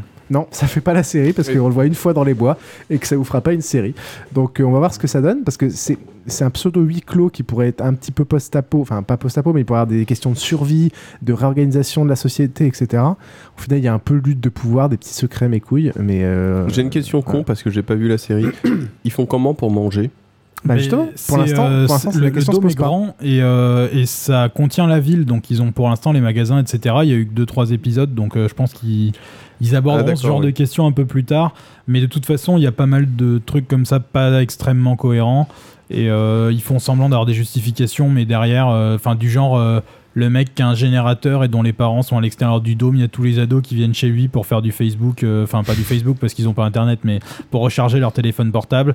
Et puis au bout d'un moment, c'est pas trop pourquoi la multiprise explose avec des flammes juste au moment de la tension dramatique entre euh, le mec qui les accueille tous chez lui alors qu'il n'avait pas voulu que tout le monde vienne et euh, le gros méchant des méchants du lycée qui qui sont vraiment méchants avec les autres qui sont un peu plus faibles. Ouais, il y a, vois, y a- y a- y a des un peu de il y a des relents de teen. et Ouais, t'as t'as des jeux de réalisation comme ça qui ont vraiment aucun intérêt et euh, globalement euh, tout le monde est assez plat et euh, les histoires sont pas intéressantes et pense qu'on on en a fait le tour et on peut passer à autre chose. Mais je, je garde un espoir hein, parce que ça reste un huis clos un peu. Non mais laisse avec tomber. quand des- est-ce que t'as vu une série qui était vraiment mauvaise au début et qui s'est améliorée après? Je, pourrais, je pourrais chercher les exemples, mais je pense que. J'en si, si, on avait. on avait. Voilà, donc c'était Under the Dome. euh, Ça me donne- que- ça me donne Alors pas que envie, l'inverse, comme- on peut en trouver plein. Le but n'était pas de vous donner envie. Euh, moi, je vais voir ce que ça donne et puis on vous tiendra au courant. Je pense que je continuerai à regarder quand même quelques, euh, quelques épisodes. On passe à Broadchurch, mon cher euh, Krillin. Danny, can you give me a call straight away, sweetheart? I just want to know where you are. The body of an 11 year old child was found on Harbour Cliff Beach at Broadchurch. If you or someone you know has any information, please come forward now. We will catch whoever did this. Vous connaissez mon amour des séries britanniques. Euh, généralement, c'est pas parce qu'elles sont britanniques, c'est parce qu'on retrouve plein de choses de qualité dedans. Et si cette année Utopia n'est pas ma série préférée, c'est elle est seulement deuxième, c'est parce que j'ai découvert Broadchurch. Alors Broadchurch, c'est ma copine qui voulait le regarder. Moi, j'étais pas hyper convaincu parce qu'à l'origine, comme vous avez pu l'entendre, c'est une histoire d'enquête. Or moi, les, enquêtes, euh, je peux plus les piffrer quoi qu'il arrive. Or, en fait, c'est clairement la meilleure série que j'ai vue cette année et c'est une des meilleures que j'ai vues euh, tout confondu. Euh, L'enquête, au final, alors ce qui se passe, c'est que il y a un gamin qui, ça se passe dans une station balnéaire euh, de la côte britannique, et il y a un gamin qui un, matin est retrouvé mort en bas d'une falaise. Euh, et donc, euh, au début, on se pose évidemment la question du suicide, mais au final, non. Et donc, toute la question est de savoir qui est le meurtrier. Donc, probablement quelqu'un de, de la petite ville. Euh, L'intrigue est bien. C'est une seule enquête. hein. La saison en 8 épisodes se tient entièrement, c'est-à-dire que la fin est une vraie fin. Et donc l'intrigue en soi est très bien, elle vous tient en haleine, etc.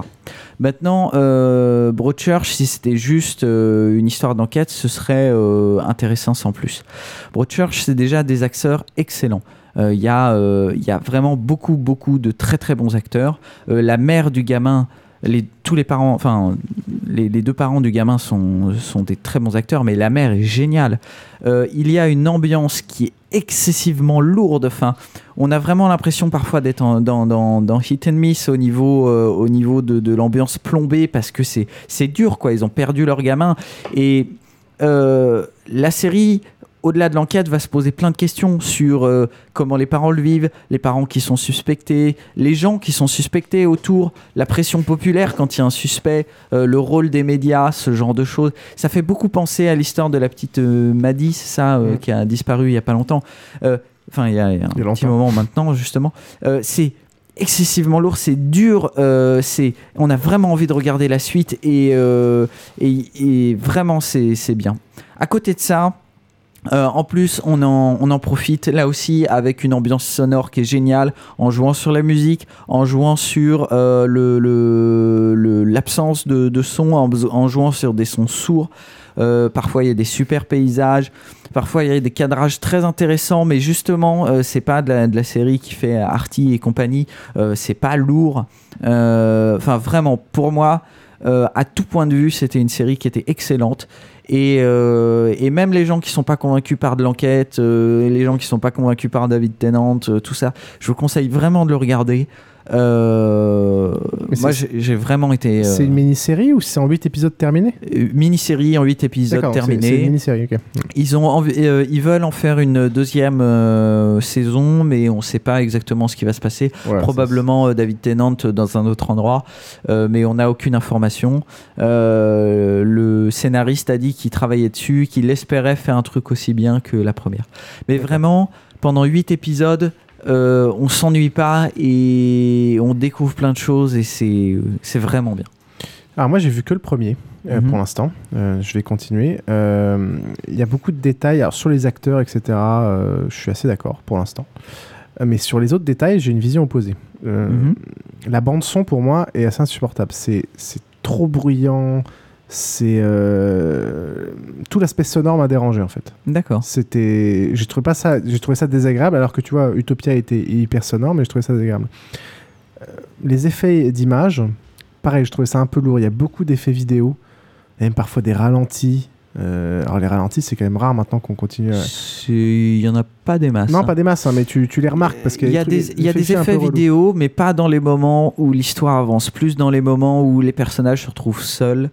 Euh, et, Non, et j'ai- typiquement, comme c'est une série euh, qui passe sur ITV et donc où il y a huit coupures pub, euh, à chaque fois qu'il y a une coupure pub, il va y avoir un effet vidéo juste avant et juste après. C'est vrai que c'est un Ah bah petit peu c'est- peut-être ça le souci. Parce que c'est pas forcément utilisé à des moments c'est pas surutilisé à des moments dramatiques etc c'est juste que ça tombe un peu de nulle part et c'est peut-être dû oui, aux oui, coupures ok dans ce cas là je suis, je suis assez d'accord Euh, pour ce qui est de l'ambiance de l'endroit euh, petite ville etc moi je, je ferai le parallèle avec Top of the Lake dont je reparlerai une autre fois dont je trouvais l'ambiance locale vachement plus réussie Euh, mais je, je- les acteurs ont l'air bons, l'histoire là, ça va vraiment se développer au Donc fur je, et à je vais, mesure. je vais hein. continuer, mais en tout cas, a, bah, a priori, il faut être conscient que le premier épisode, vous ne serez pas accroché comme vous avez pu l'être par Utopia, etc. Moi, euh, je pense que c'est euh, à la fin du troisième.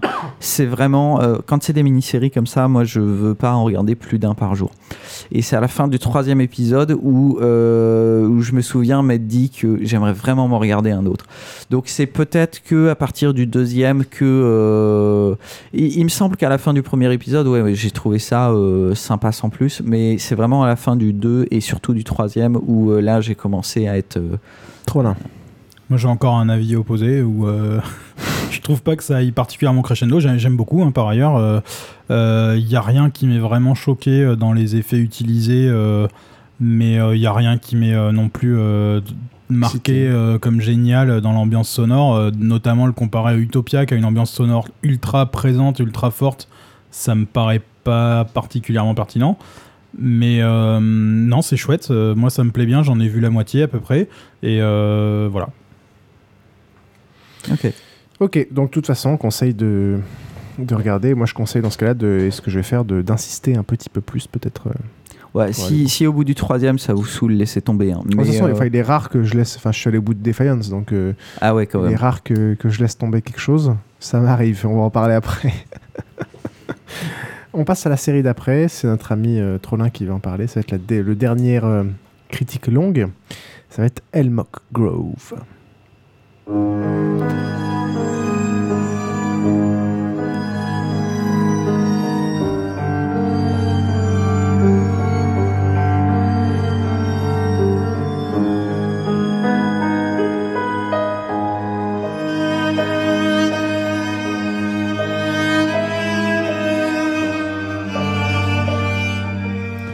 Alors, Hemlock Grove, c'est euh, encore une série Netflix. Décidément. Bah oui, on en a beaucoup parlé. euh, c'est euh, parce que finalement, c'est eux qui mettent un peu euh, du budget et des gens compétents pour produire des trucs. Et si on fait le bilan, elles sont plutôt. Enfin, sur le global des Netflix dont on a parlé, c'était des très Hmm. bonnes. Bah, oui, a priori, enfin moi tout ce que j'ai vu d'eux, ça s'est bien passé. Donc Hemlock Grove, ça s'ouvre sur une jeune fille qui visiblement couche avec sa prof de je ne sais plus trop quoi, et qui en allant la retrouver est sauvagement agressée par a priori une bête sauvage et euh, se retrouve euh, est retrouvée assassinée euh, le lendemain matin, euh, démembrée, mutilée dans un état pas possible.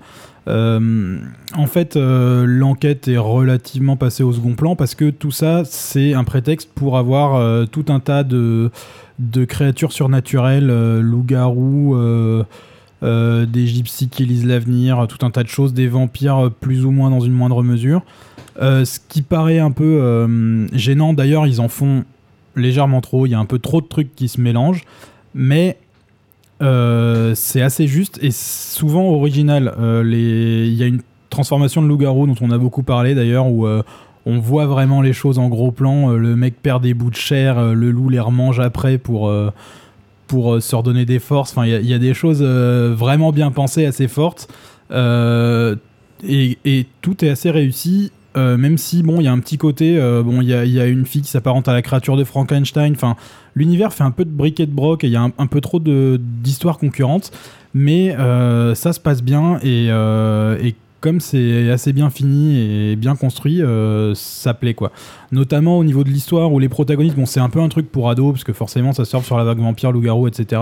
Mais c'est bien construit et notamment c'est un des rares trucs qui donne une justification pour que des gamins de 16-17 ans euh, essayent vraiment d'enquêter par eux-mêmes, où ils ont vraiment une raison de pas vouloir le dire aux adultes. Enfin, ça, hum, c'est euh, c'est construit, ça fait plaisir et euh, c'est de la qualité. Moi, ça m'a bien plu.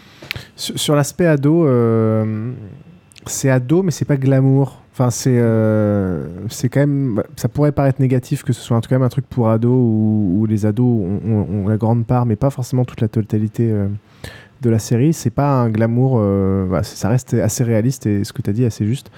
Après, sur moi, mon premier avis était très déçu. Euh, j'ai trouvé l'image un peu chelou. Euh, au début, je me dis putain, mais il n'y a jamais de figurants et tout, ils n'ont pas de budget, c'est pas possible. Maintenant, je me dis, est-ce que c'est pas fait exprès pour donner une ambiance un, peu, un peu isolée, un peu, tout le monde est un peu seul, etc. On, est, on commence par une grosse déception, c'est que la scène lesbienne entre la prof et la jeune étudiante n'arrive jamais. Parce qu'elle se fait bouffer avant. Donc ça, ça commence un peu sur une, une petite... Elle se euh, fait d'ailleurs bouffer la chatte. Exactement, pour être clair. Euh, le deuxième truc qui m'a un peu surpris, les scènes sont découpées à la hache. C'est-à-dire que c'est des micro-scènes, c'est une succession de micro-scènes de quelques minutes. Euh, c'est assez perturbant au début, ça dure jamais vraiment longtemps, ça part un peu dans tous les sens. Et passé cette première impression du, du pilote, on commence à se prendre en jeu, au pro-jeu, à l'ambiance, à l'intrigue, même si on, on la voit pas en fait l'intrigue. On, on- enfin, euh, on a envie de savoir ce qui se passe, mais il donne pas vraiment de, pistes. Et en même temps, tout d'un coup, on pense qu'il va y avoir des pistes, et là, tout d'un coup, il, casse totalement les codes de façon assez étrange en désamorçant direct le secret. Ah bah toi, t'es un loup Au début, on sait même pas si le mec est un loup-garou, et tout d'un coup, tout le monde le dit par hasard Ah, salut, tu serais pas un loup-garou? Pardon Bah merde Enfin, et en fait, et en plus, il en est un, quoi. Enfin, c'est- assez, euh, c'est assez chelou. La transformation en loup-garou est clairement la plus sale du genre. C'est. Bah, c'est- enfin, c'est au niveau de ces- c'est vraiment cette transformation que j'ai commencé à me dire, ouais, bah, dis donc, il y a quand même des trucs. Pareil, la, la grande nana et tout. Il y a des personnages assez intéressants. C'est un bestiaire euh, assez intéressant. Sait pas très bien si on est dans le registre du mystique ou du scientifique ou un peu des deux. C'est Euh, pas du scientifique, hein. il y a un moment, c'est des loups-garous, faut pas déconner. Bah oui, mais en même temps, tout, tout le fond est autour de cette famille qui a un grand truc de Ouais, Il y labo. il y, a du euh, côté savant fou euh, en parallèle, mais c'est juste une des, Ah. une des créatures, euh, enfin Ben, un, des, un des templates euh, pourris. on, que- on sait pas forcément, euh, voilà, on sait pas ce qui est lié, qu'est-ce qui vient d'où, etc. La question c'est est-ce que ça va vraiment tomber dans la dérive du bestiaire complet euh, des séries du genre? Il y a déjà la nana recueillie entraînée par l'église, il y a le loup-garou, il y a des oracles, il y a des anges, etc. Euh, Jusqu'où ça va aller? Euh, est-ce, que ça va être expliqué? Est-ce que le background va être un peu fourni ou est-ce que ça va être euh, un peu le bordel? Pour l'instant, il, il, balance quand même pas beaucoup d'infos sur, euh, tout ça. Donc début assez décevant. Au final, je me suis pris au jeu des personnages et, à l'ambiance pour savoir un peu ce qui se passe. Donc moi, je vais continuer à regarder en, en envie d'en savoir plus, quoi. Personne d'autre ne l'a vu? Moi, justement, en fait, c'est le début qui m'a plus plu. Enfin, le, le milieu euh, est sans doute le mieux. euh, je sais pas si t'as vu jusqu'au bout. je suis au milieu, non, je suis- C'est euh, c'est plus la fin de la saison qui m'a un peu déçu. Ah, merde. et, euh, et je pense qu'ils vont pas chercher à fouiller le background parce que c'est pas le but. Enfin, ils vont, ils vont travailler euh, les personnages, ce qui leur arrive. Et euh, finalement, euh, on s'en fout un peu de savoir pourquoi. De toute façon, il y a tellement de, il y a tellement de trucs différents que s'ils voulaient tout expliquer, ils n'y arriveraient pas. Et je pense pas que ce soit euh, l'objectif qu'ils se sont donné. C'est un peu le syndrome Lost, quoi. Pas du tout, parce que euh, Parce que Lost, pas il basé donne des trucs. Ba- Lost était assez, basé dessus. euh, assez peu, peu de trucs au début que as envie, pour lesquels tu as envie de savoir ce qui se passe, alors que là, tu as tout un tas de trucs que tu peux pas expliquer, mais finalement, c'est pas ça le sujet. Mm. Et tu t'attaches à des, à des personnages euh, sans vraiment savoir pourquoi. Au début, tu pensais que c'était des gros connards, en fait, non. Euh, tu... enfin, c'est... Fina- finalement, tu as un petit côté, euh, je sais pas si vous connaissez, il y a une, une série britannique qui a eu un remake américain euh, qui s'appelle Being Human, qui Ouais. s'attache à, à savoir la, quelle est la psychologie? C'est un peu un IRLPG. euh, Qu'est-ce que vous feriez si vous deveniez un loup-garou et que votre meilleur pote, du coup, c'est un vampire parce que lui aussi, c'est un monstre qui a envie d'essayer de se réformer, quoi. Et euh, donc, il y a un espèce de petit côté comme ça où ils sont pas vraiment. euh, c'est là aussi que c'est un truc pour ados. c'est des, des, des, des gens qui sont pas vraiment dans leur élément parce que de toute façon il y a que des trucs un peu, un peu bizarres qui se passent dans cette ville Mais euh, ce qui nous intéresse finalement, c'est plus euh, leur psychologie que leur super pouvoir. C'est quand même clairement une métaphore de tous ces ados qui, d'une certaine manière, euh, arrivent pas. Enfin, leur corps change, euh, chacun, euh, chacun évolue, il se découvre des trucs bizarres, et il n'arrive pas à s'intégrer, il a peur de son image par rapport aux autres, etc. C'est ça. C'est quand même une sorte de grosse métaphore, mais sans en tomber dans bien un- construit, quoi. Voilà, sans tomber dans le truc quand même euh, pathologique. euh, euh, relou où ça parle que de ça, c'est diffus, c'est pas vraiment le centre du sujet non plus. Quoi. Voilà, donc Voilà, ça Elle nous plaît bien, euh, on vous le conseille. Après, c'est pas c'est pas génialissime, mais c'est quand même de la qualité. Mm, tout à fait. On va passer aux séries express. On va commencer par Falling Skies, euh, qui est une série donc, de post-impôt, de post-invasion extraterrestre. Déjà la saison 3, euh, qui est moins intense que la saison 2, mais qui se regarde plutôt bien. C'est produit par Spielberg. Il y a des moyens. Il y a l'ex-docteur Carter d'urgence. Euh, voilà, c'est une série que, si on aime bien le genre, euh, je conseille. Au final, ça avait l'air assez niais au début, puis euh, moi, je me, moi, je me prends. Pitch rapide Bah, Euh, des- Post-invasion extra- d'extraterrestres. Post-invasion d'extraterrestres. Les Battle for Los Angeles euh, 2000, je sais pas les gens essaient de survivre. Il y a des, des, des, des groupes armés qui se mettent en place. euh, ils créent une nouvelle euh, civilisation, pas, pas civilisation, mais. Sachant qu'il y a toute une partie du truc, c'est que les extraterrestres mettent des harnais sur les enfants qui leur transforment plus ou moins l'ADN et qui en font des espèces de zombies à leur solde. Et un des trucs, c'est d'essayer de les sauver de ce. De, de- Donc, de- donc de- ra- ra- raconte pas tout. Moi, j'ai regardé juste 3 ou 4 épisodes là, donc euh, je savais pas qu'il y avait des transformations d'ADN, donc merci. Ouais, Euh, pour moi, j'en étais juste au point où c'était de la drogue, hein, mais bon, euh, d'accord. C'est pareil.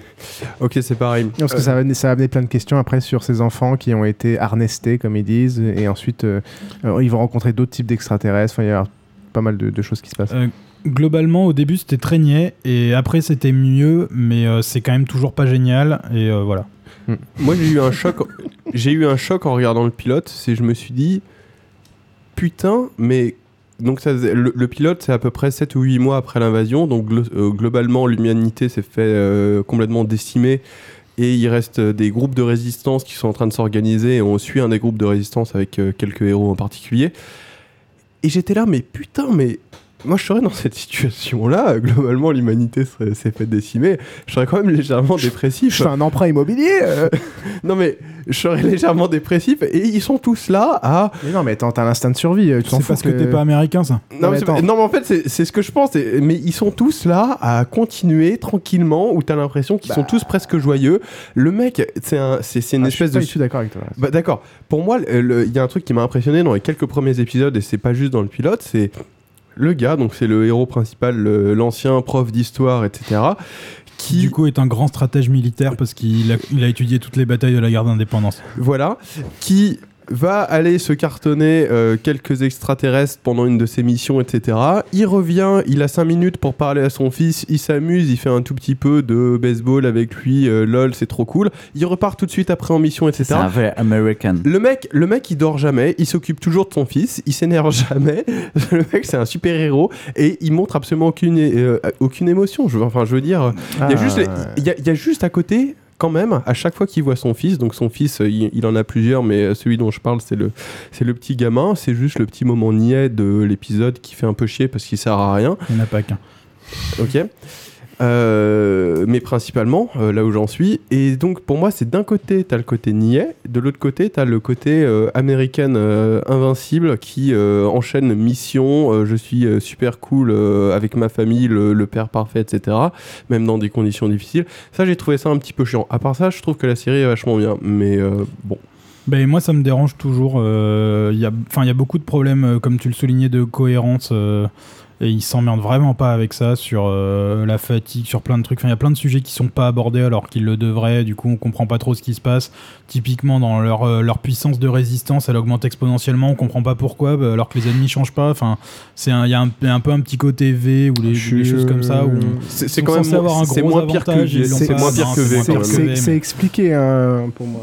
Ouais, enfin, c'est expliqué, faut tirer dans la tête ou faut leur couper les pattes. Enfin, Non, ouais, non, ils ont des nouvelles balles après, etc. Ouais, mais bon. Euh, globalement. Ah, bah si tu suis pas le scénario. Non, euh, si, c'est expliqué, mais c'est pas du tout assez expliqué.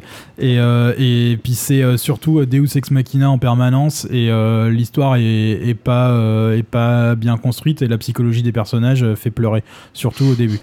Donc, moi je trouvais ça Mais pas vraiment dans le bon nul. sens, hein, parce que Broadchurch, euh, ça fait pleurer, mais dans le bon sens. C'est ça. Moi, je trouvais ça nul au début, ça s'est amélioré, euh, c'est quand même pas génial. On passe à la suite? Tout à fait. Bah écoute, euh, à toi de vendre la tienne maintenant, le transporteur. non, moi, je veux pas le vendre. Non, mais moi je voulais en parler parce que hum, on a parlé de séries Netflix, on a parlé de Defiance qui euh, chacune dans leur genre euh, essaye de faire des trucs nouveaux, donc des nouveaux moyens de diffusion, des nouveaux transmédias. Alors voilà, le transporteur, c'est Luc Besson qui essaye de coproduire des séries avec les Américains sur la licence du film Le Transporteur. C'est ultra kitsch, ça peut se laisser regarder, mais voilà, euh, c'est Voilà. bien d'essayer de faire des trucs qui sont peut-être moins pourris que des trucs français euh, à la Julie Lescaut ou des trucs comme ça, mais euh, il y a encore du boulot à faire. Euh, globalement, il y a de la voiture, des boobs, euh, des blagues et, euh, et de la baston. Il n'y a pas beaucoup de boobs. hein. C'est Jason Statham encore ou- non, non, Non, euh, c'est un faux Jason Statham. Alors, il n'y a pas de budget pour les courses. chauve. Ce qui est dramatique, c'est qu'il n'y a pas de budget pour les courses poursuites. Mais il y a finalement peu de, peu de conduite pour un truc Les qui s'appelle images, le les images sont accélérées dans les courses poursuites. Les courses poursuites, c'est les plus ridicules que j'ai vues de ma vie. C'est dramatique. Il y a des petits airs de James Bond, pas du tout fidèles à Statham, qui était plutôt une sorte de bourrin un peu ruste, ruste qui sentait, qui, qui le faisait un peu sympathique. Là, c'est une sorte de pseudo James Bond. euh, Enfin, je sais pas, voilà, euh, ça, ça colle pas du tout à l'original et ça retire tout attrait au truc. L'aspect technologique du scénario et, et le premier épisode est ridicule. Ouais, mais tous. En plus, ils sont pas diffusés dans le même ordre en France et aux États-Unis. D'accord, bon, j'en ai, j'en ai vu qu'un, je, je vais m'arrêter là. hein. Euh, Déjà, si c'est ça, c'est. Et normalement, à une série, on prend plus de temps que le film pour s'attarder sur le background. On en sait plus dans le film, Il a ses- sur là où il habite, euh, les gens qu'il connaît, les relations qu'il a avec le commissaire, etc. Là, il n'y a rien. Enfin, zéro. Bon, bref, euh, c'est celle-là, vraiment, elle n'est pas à voir. Elle a, elle a aucun intérêt. Quoi. Le transporteur, regardez plutôt les films et, et encore. Voilà. Quelqu'un d'autre l'a vu? Quelqu'un d'autre a envie de la voir? Non, non, non, non. Bon, très bien. Go On, euh, c'est moi qui vais en parler, qui est la nouvelle série de Matthew Perry, euh, alias Ryan King, irrévérencieux commentateur sportif à la radio qui vient de perdre sa femme et qui va être forcé de rejoindre un groupe de soutien psychologique, deuil.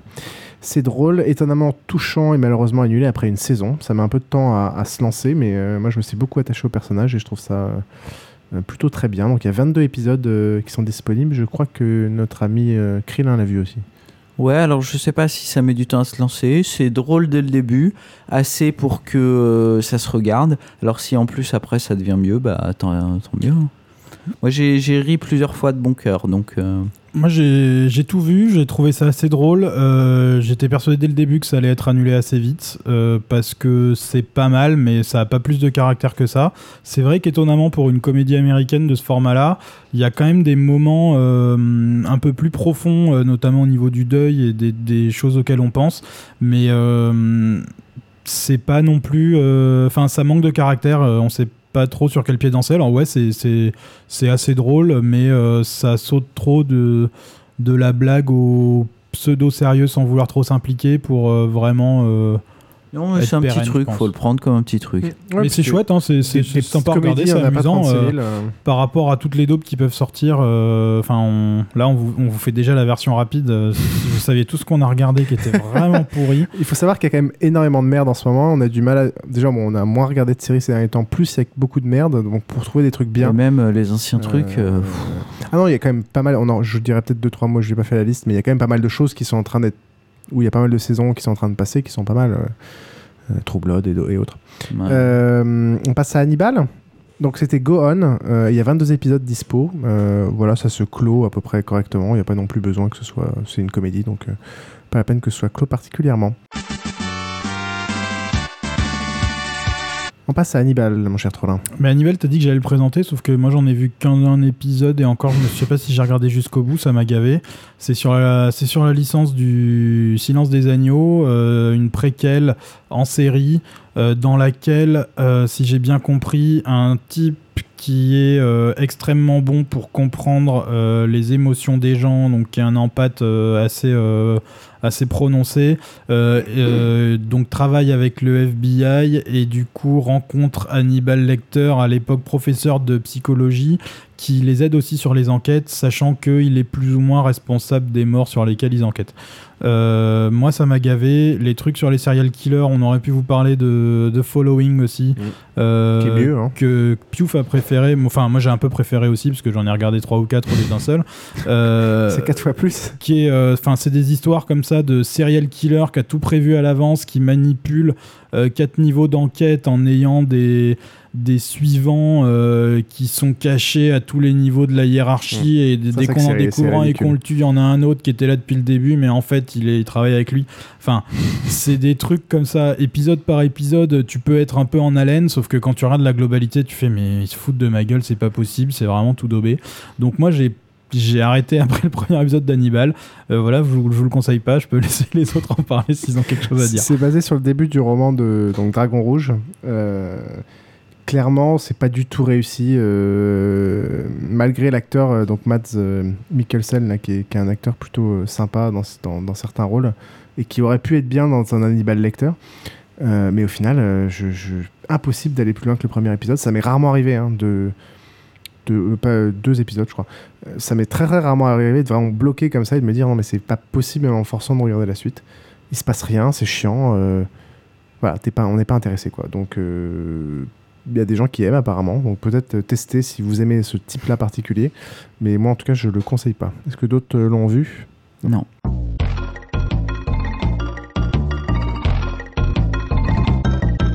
Passons enfin à une bonne série, The Big C. Ah, The Big C. Alors, on vous en a déjà parlé dans, dans Basingcast, mais je voulais en reparler.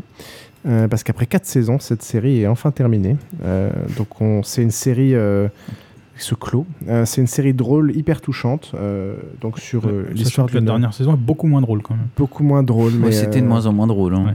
euh, C'est basé sur le principe des 4 saisons. euh, donc, printemps, été, automne, hiver. euh, avec chaque saison un peu une, une construction différente et des émotions différentes. Alors, l'histoire. Euh, c'est l'histoire, on, on a déjà, rac- on en a déjà parlé, mais je vais Cathy résumer. qui euh, découvre, professeur d'histoire qui découvre qu'elle a un cancer. Tout à fait. Euh, et qui va donc Spoiler, réagir. à la fin, sait, elle meurt. Elle sait qu'elle va mourir. elle sait qu'elle va mourir. déjà, c'est rare hein, dans une série que ça se passe comme ça. Généralement, on pense qu'elle va mourir, mais en fait, elle meurt jamais. On va un peu vous dire, elle va mourir. J'ai pas vu la fin. tu t'en doutes.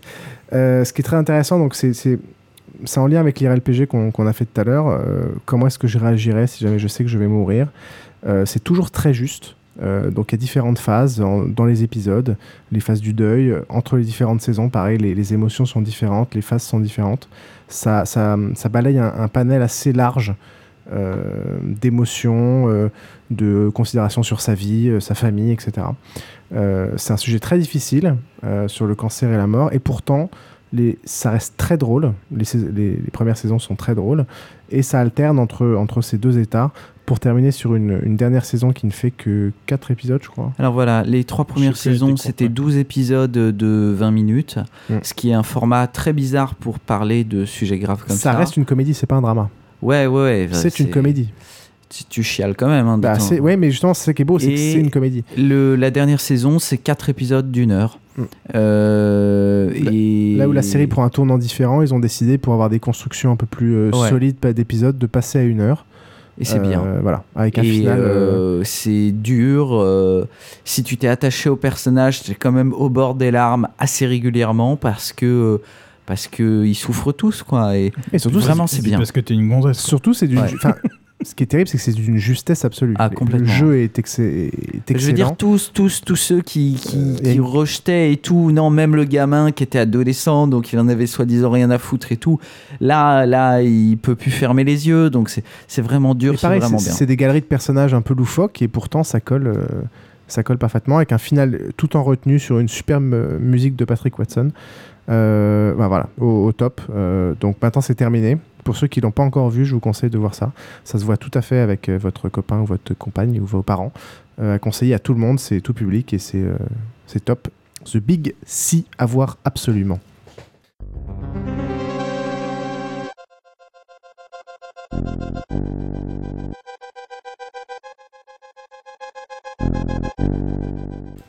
La prochaine, Siberia, mon cher Trollin. Ouais, Siberia. Siberia.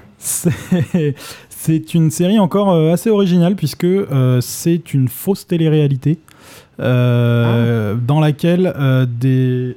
Mais Ah, tu croyais que c'était une vraie? Bah en fait, j'ai fast-forwardé pour voir regarder ce que c'était. Je suis ah, cool, c'est Oui. C'est vraiment filmé Ah, à la télé-réalité et en permanence, on a l'impression que c'est une télé-réalité. Il y a des confessionnaux euh, assez Ah, régulièrement. dû me le dire. Et du coup, c'est vraiment, euh, c'est vraiment chouette. Donc, ce qui se passe, c'est que des gens qui savent pas vraiment ce qu'ils vont faire, on leur a promis que le gagnant, euh, enfin, ils savent qu'ils vont faire un truc un peu type Colanta. On leur a promis que le gagnant aurait euh, 500 000 livres parce que c'est plus ou moins britannique, je crois. Ou, euh, enfin, en tout cas, ils sont partis de Londres. euh, ils sont partis de Londres sans savoir où ils allaient. Et en fait, on les lâche en Sibérie. On leur dit, euh, bon ben voilà, euh, maintenant, il faut tenir 6 mois. Le dernier qui reste. Euh, à euh, 500 000 livres. Alors on sait pas vraiment si euh, ils comptent les laisser crever ou quoi au tout début. On leur dit au fait euh, le twist c'est qu'il n'y a pas vraiment de règles dans le jeu, mais euh, toutes les affaires que vous aviez préparées, on vous les donne pas. Vous avez que les fringues sur votre dos. Si vous voulez euh, laisser tomber, c'est maintenant. Et donc euh, donc ça commence comme ça. euh, ils, doivent euh, chercher un camp, euh, donc ils doivent vivre comme euh, des, des, des paysans sibériens euh, du, du, du, du 20e siècle, enfin du début du 20e siècle ou fin 19e. Et ils sont euh, lâchés ensemble au début. Et ils sont lâchés tous ensemble au début euh, en leur disant allez-y suivez les drapeaux euh, il y a quelques kilomètres vous arrivez au camp euh, avec des cabanes. Euh, et donc ça commence comme ça et assez vite euh, bon il y a des choses il y, y a tout un côté euh, psychologique euh, assez chouette. En plus comme c'est tourné télé-réalité finalement euh, on y croit vachement aux mecs même quand ils même quand ils ont l'air niais et tout euh, Ça colle avec la euh, ouais il y, a- y a plein de caractères super différents. On a vraiment l'impression de voir des, des vrais gens. Et donc ça ça marche assez bien. Il y a tout un côté psychologique un peu à la Das Experiment ou ce genre de choses où, où vraiment euh, c'est un huis clos un peu malsain des caractères qui se détachent dès le début on, on entrevoit des choses qui vont se passer. Et donc, donc voilà, assez vite, il commence à se passer des choses. On sait pas encore trop si ça va être surnaturel, si ça va être la production qui cache des trucs et qui, qui a fait des mises en scène pas possibles, mais euh, ça, ça promet. Alors après, il y en a eu que deux épisodes. Moi, j'ai trouvé ça super chouette. On sait jamais, ça peut devenir une grosse daube, mais euh, ça vaut le coup de regarder le début, quoi. Ah, si j'avais su que c'était une fausse télé-réalité, je, je pense que j'aurais. Bah, je vais regarder ça, euh, ça a l'air. Donc c'est cool. euh, c'est première saison, il y a eu que deux Il y a eu épisodes. deux épisodes, je crois, pe- peut-être trois, mais il me semble deux. Bref, ça vient de commencer. Siberia. Donc à expérimenter.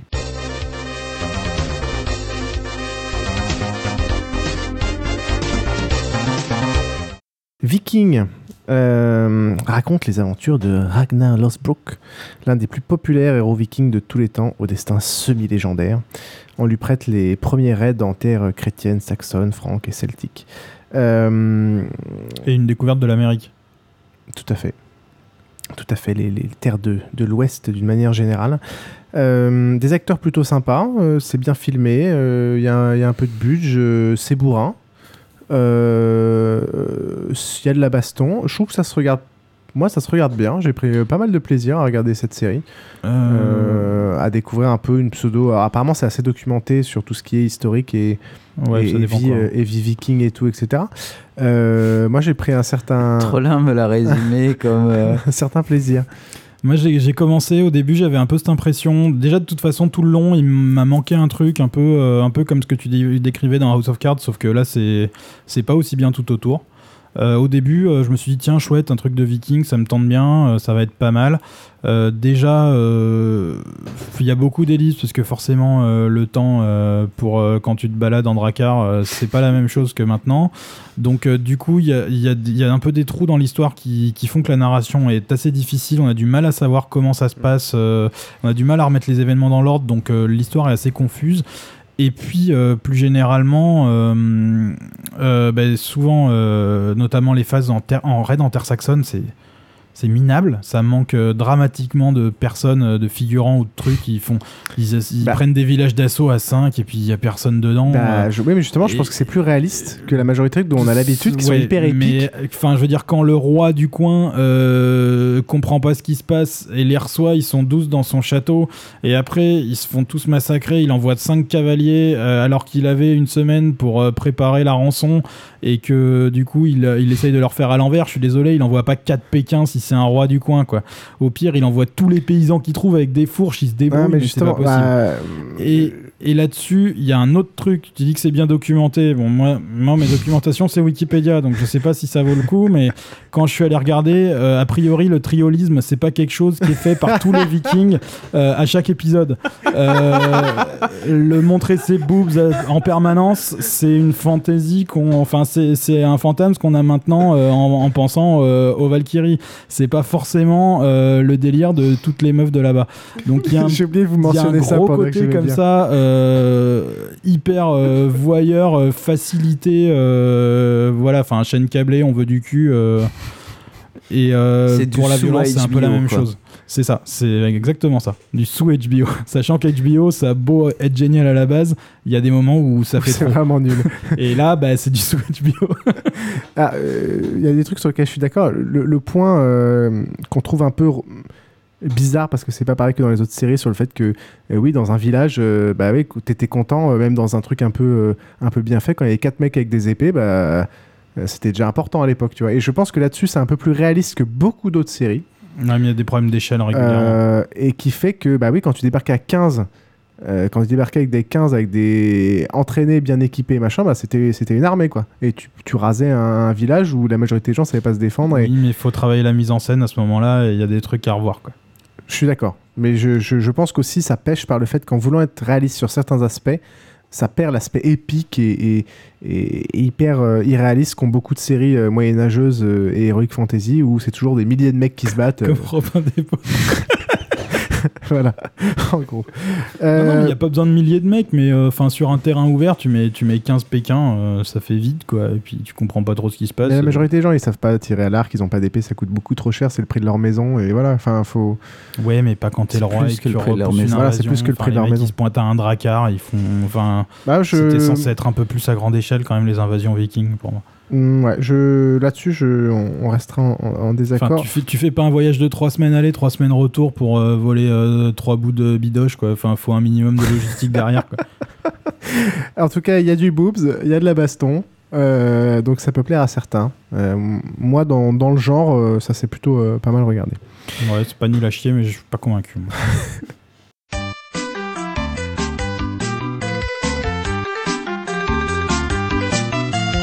Crossing Lines. Ah, encore une bonne grosse dope dont je voulais parler parce que là aussi, euh, c'est une coproduction, euh, mais alors là, euh, européano-américaine. Euh, c'est quand même avec Marc Lavoine en star, donc ça, c'est- grandiose. Oh putain. Euh, Il y a aussi euh, le mec qui jouait euh, le flic qui poursuivait les autres dans. Enfin, qui devait devenir un de leurs associés ensuite euh, dans Prison Break. Euh, Il y a tout un tas d'acteurs européens. Euh, et donc, c'est sur une force de police euh, européenne qui euh, peut du coup intervenir euh, sans se soucier des frontières.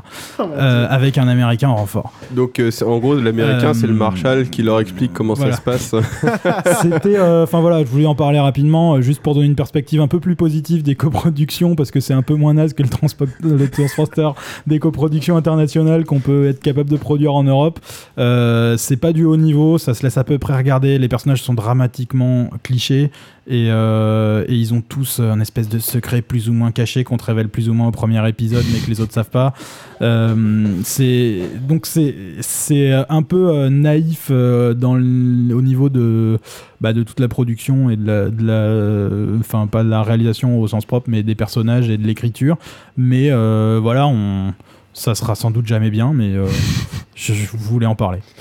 J'ai lu le pitch, j'ai pas pu regarder, donc à partir de là, je la déconseille.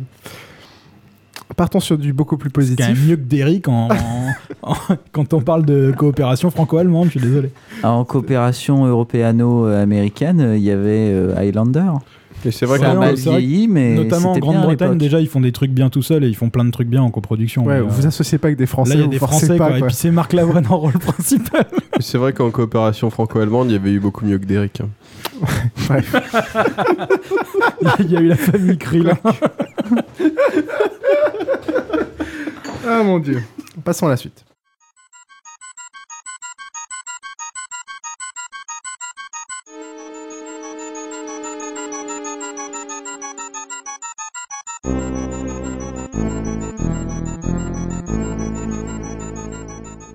Zero Hour.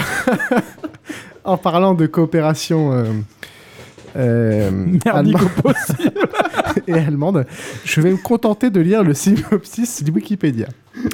Un homme de nature sceptique, éditeur de magazine euh, sceptique d'ailleurs, un magazine qui poursuit le Sasquatch? se retrouve au cœur de l'une des plus grandes conspirations de l'histoire de l'humanité. Un secret grandiose autour de 12 nouveaux apôtres, les nazis. Superbe transition. 12 horloges à secret et une organisation ecclésiastique mystérieuse. Oh, il y a que du bon là. Alors tu fous que de la merde, tu mélanges, tu mixes. Bon, alors qu'est-ce qui a marché ces 20 dernières années? Euh, Les nazis, euh, les complots, euh, l'église. Oh, on va faire ça. Tout est dit dans, le, dans ce résumé-là. Euh, ça part en live vers des, des trucs de cloning de Jésus-Christ. euh, ça- On n'a jamais vu un héros mo- moins charismatique. le Ils doc- ont pris le plus naze des docteurs d'urgence.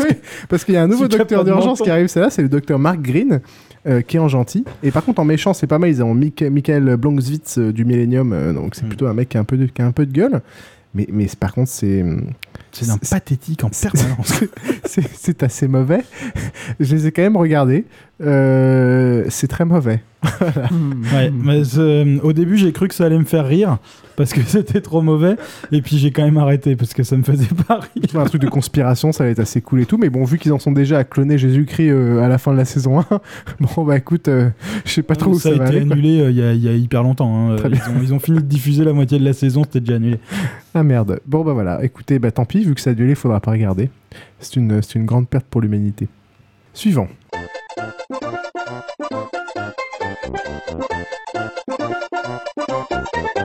VIP. VIP. Euh, on va terminer sur une petite note positive. On va revenir sur une petite euh, comédie aussi, euh, où l'on suit les péripéties de Selena May- Mayer. Myers, je sais plus, vice-présidente des États-Unis, qui essaie tant bien que mal de se faire une place à la Maison Blanche et sur la scène politique américaine. Ça bouge, c'est drôle, ça rappelle un peu. Ce que tu voulais dire, c'est qu'elle est vice-présidente, mais elle est dans l'autre partie que le président. Oui, en fait, elle a, elle perdu. Pas, non, elle n'est pas dans l'autre partie, mais elle a perdu, elle a perdu l'élection. euh, je sais plus si c'était la primaire ou en tout cas, euh, la personne, le président était son concurrent politique euh, et elle a perdu l'élection. Elle a été euh, nommée vice-présidente à la place, donc il y a une grosse concurrence euh, entre les deux. Elle essaie de se faire une place euh, pour pas se faire écraser, parce que généralement, quand tu es vice-président des États-Unis, c'est quand même un peu un placard. Bon, qu'on aimerait bien avoir, mais c'est un peu un placard politique. Euh, donc c'est vraiment marrant. Il y a pareil une galerie de personnages euh, assez. Assez euh, loufoque. Ça me rappelle un peu In the Loop par certains euh, aspects.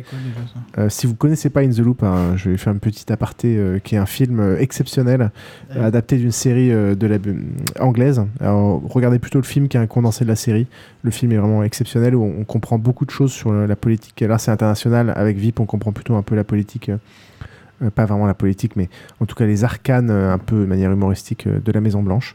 Donc c'est une, petite comédie assez déjantée que moi je trouve très drôle et que je regarde avec grand plaisir.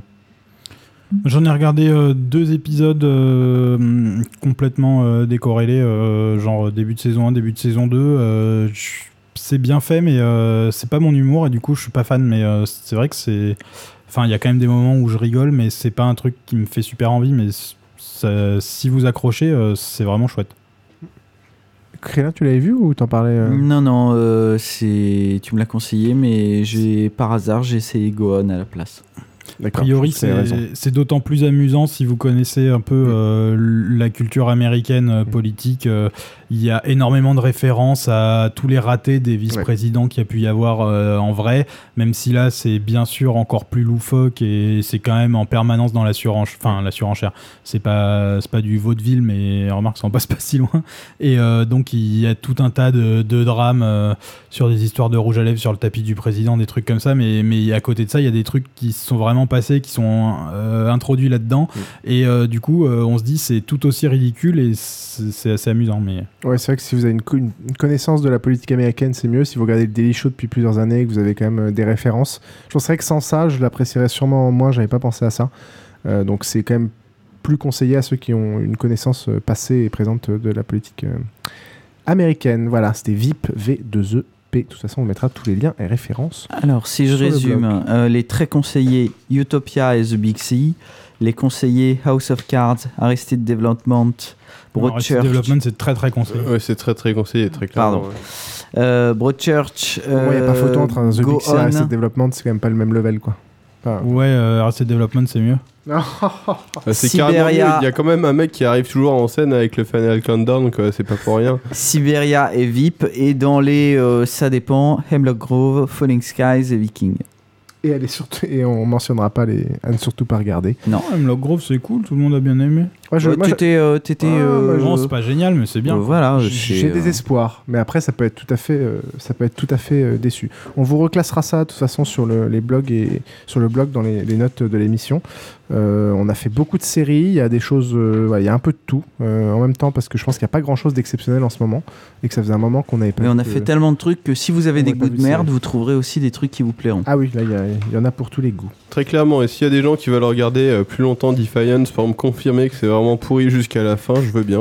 Il y a plus je que l'ai j'ai fait ça. je l'ai déjà fait, merci, j'ai payé, pas Et la moi. peine de faire payer les autres. Il est temps de conclure, messieurs, ce dernier épisode de la saison 3.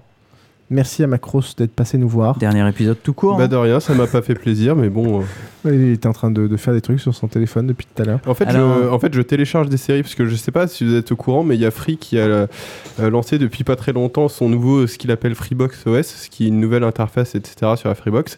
Et maintenant, c'est va- Freebox Révolution.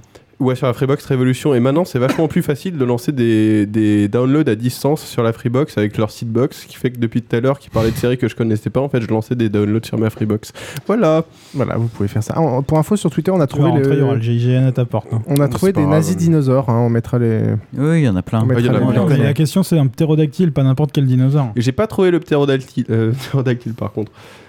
Il y a le Triceratops. On mettra ça. Vous trouvez donc tous les liens et références sur notre blog www.basingcast.com.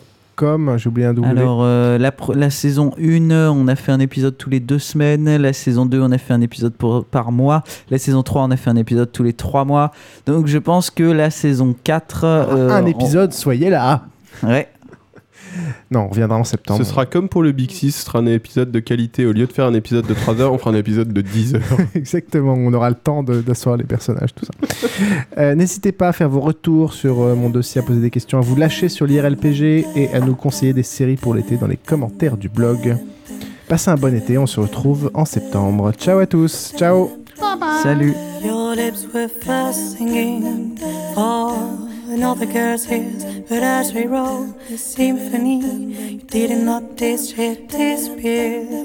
It started with a conversation, or maybe with a love, but a few more glasses of spirit lived on life. Horrendous friends we used to equals calling shadows forming a discreet choir of whispers to let us The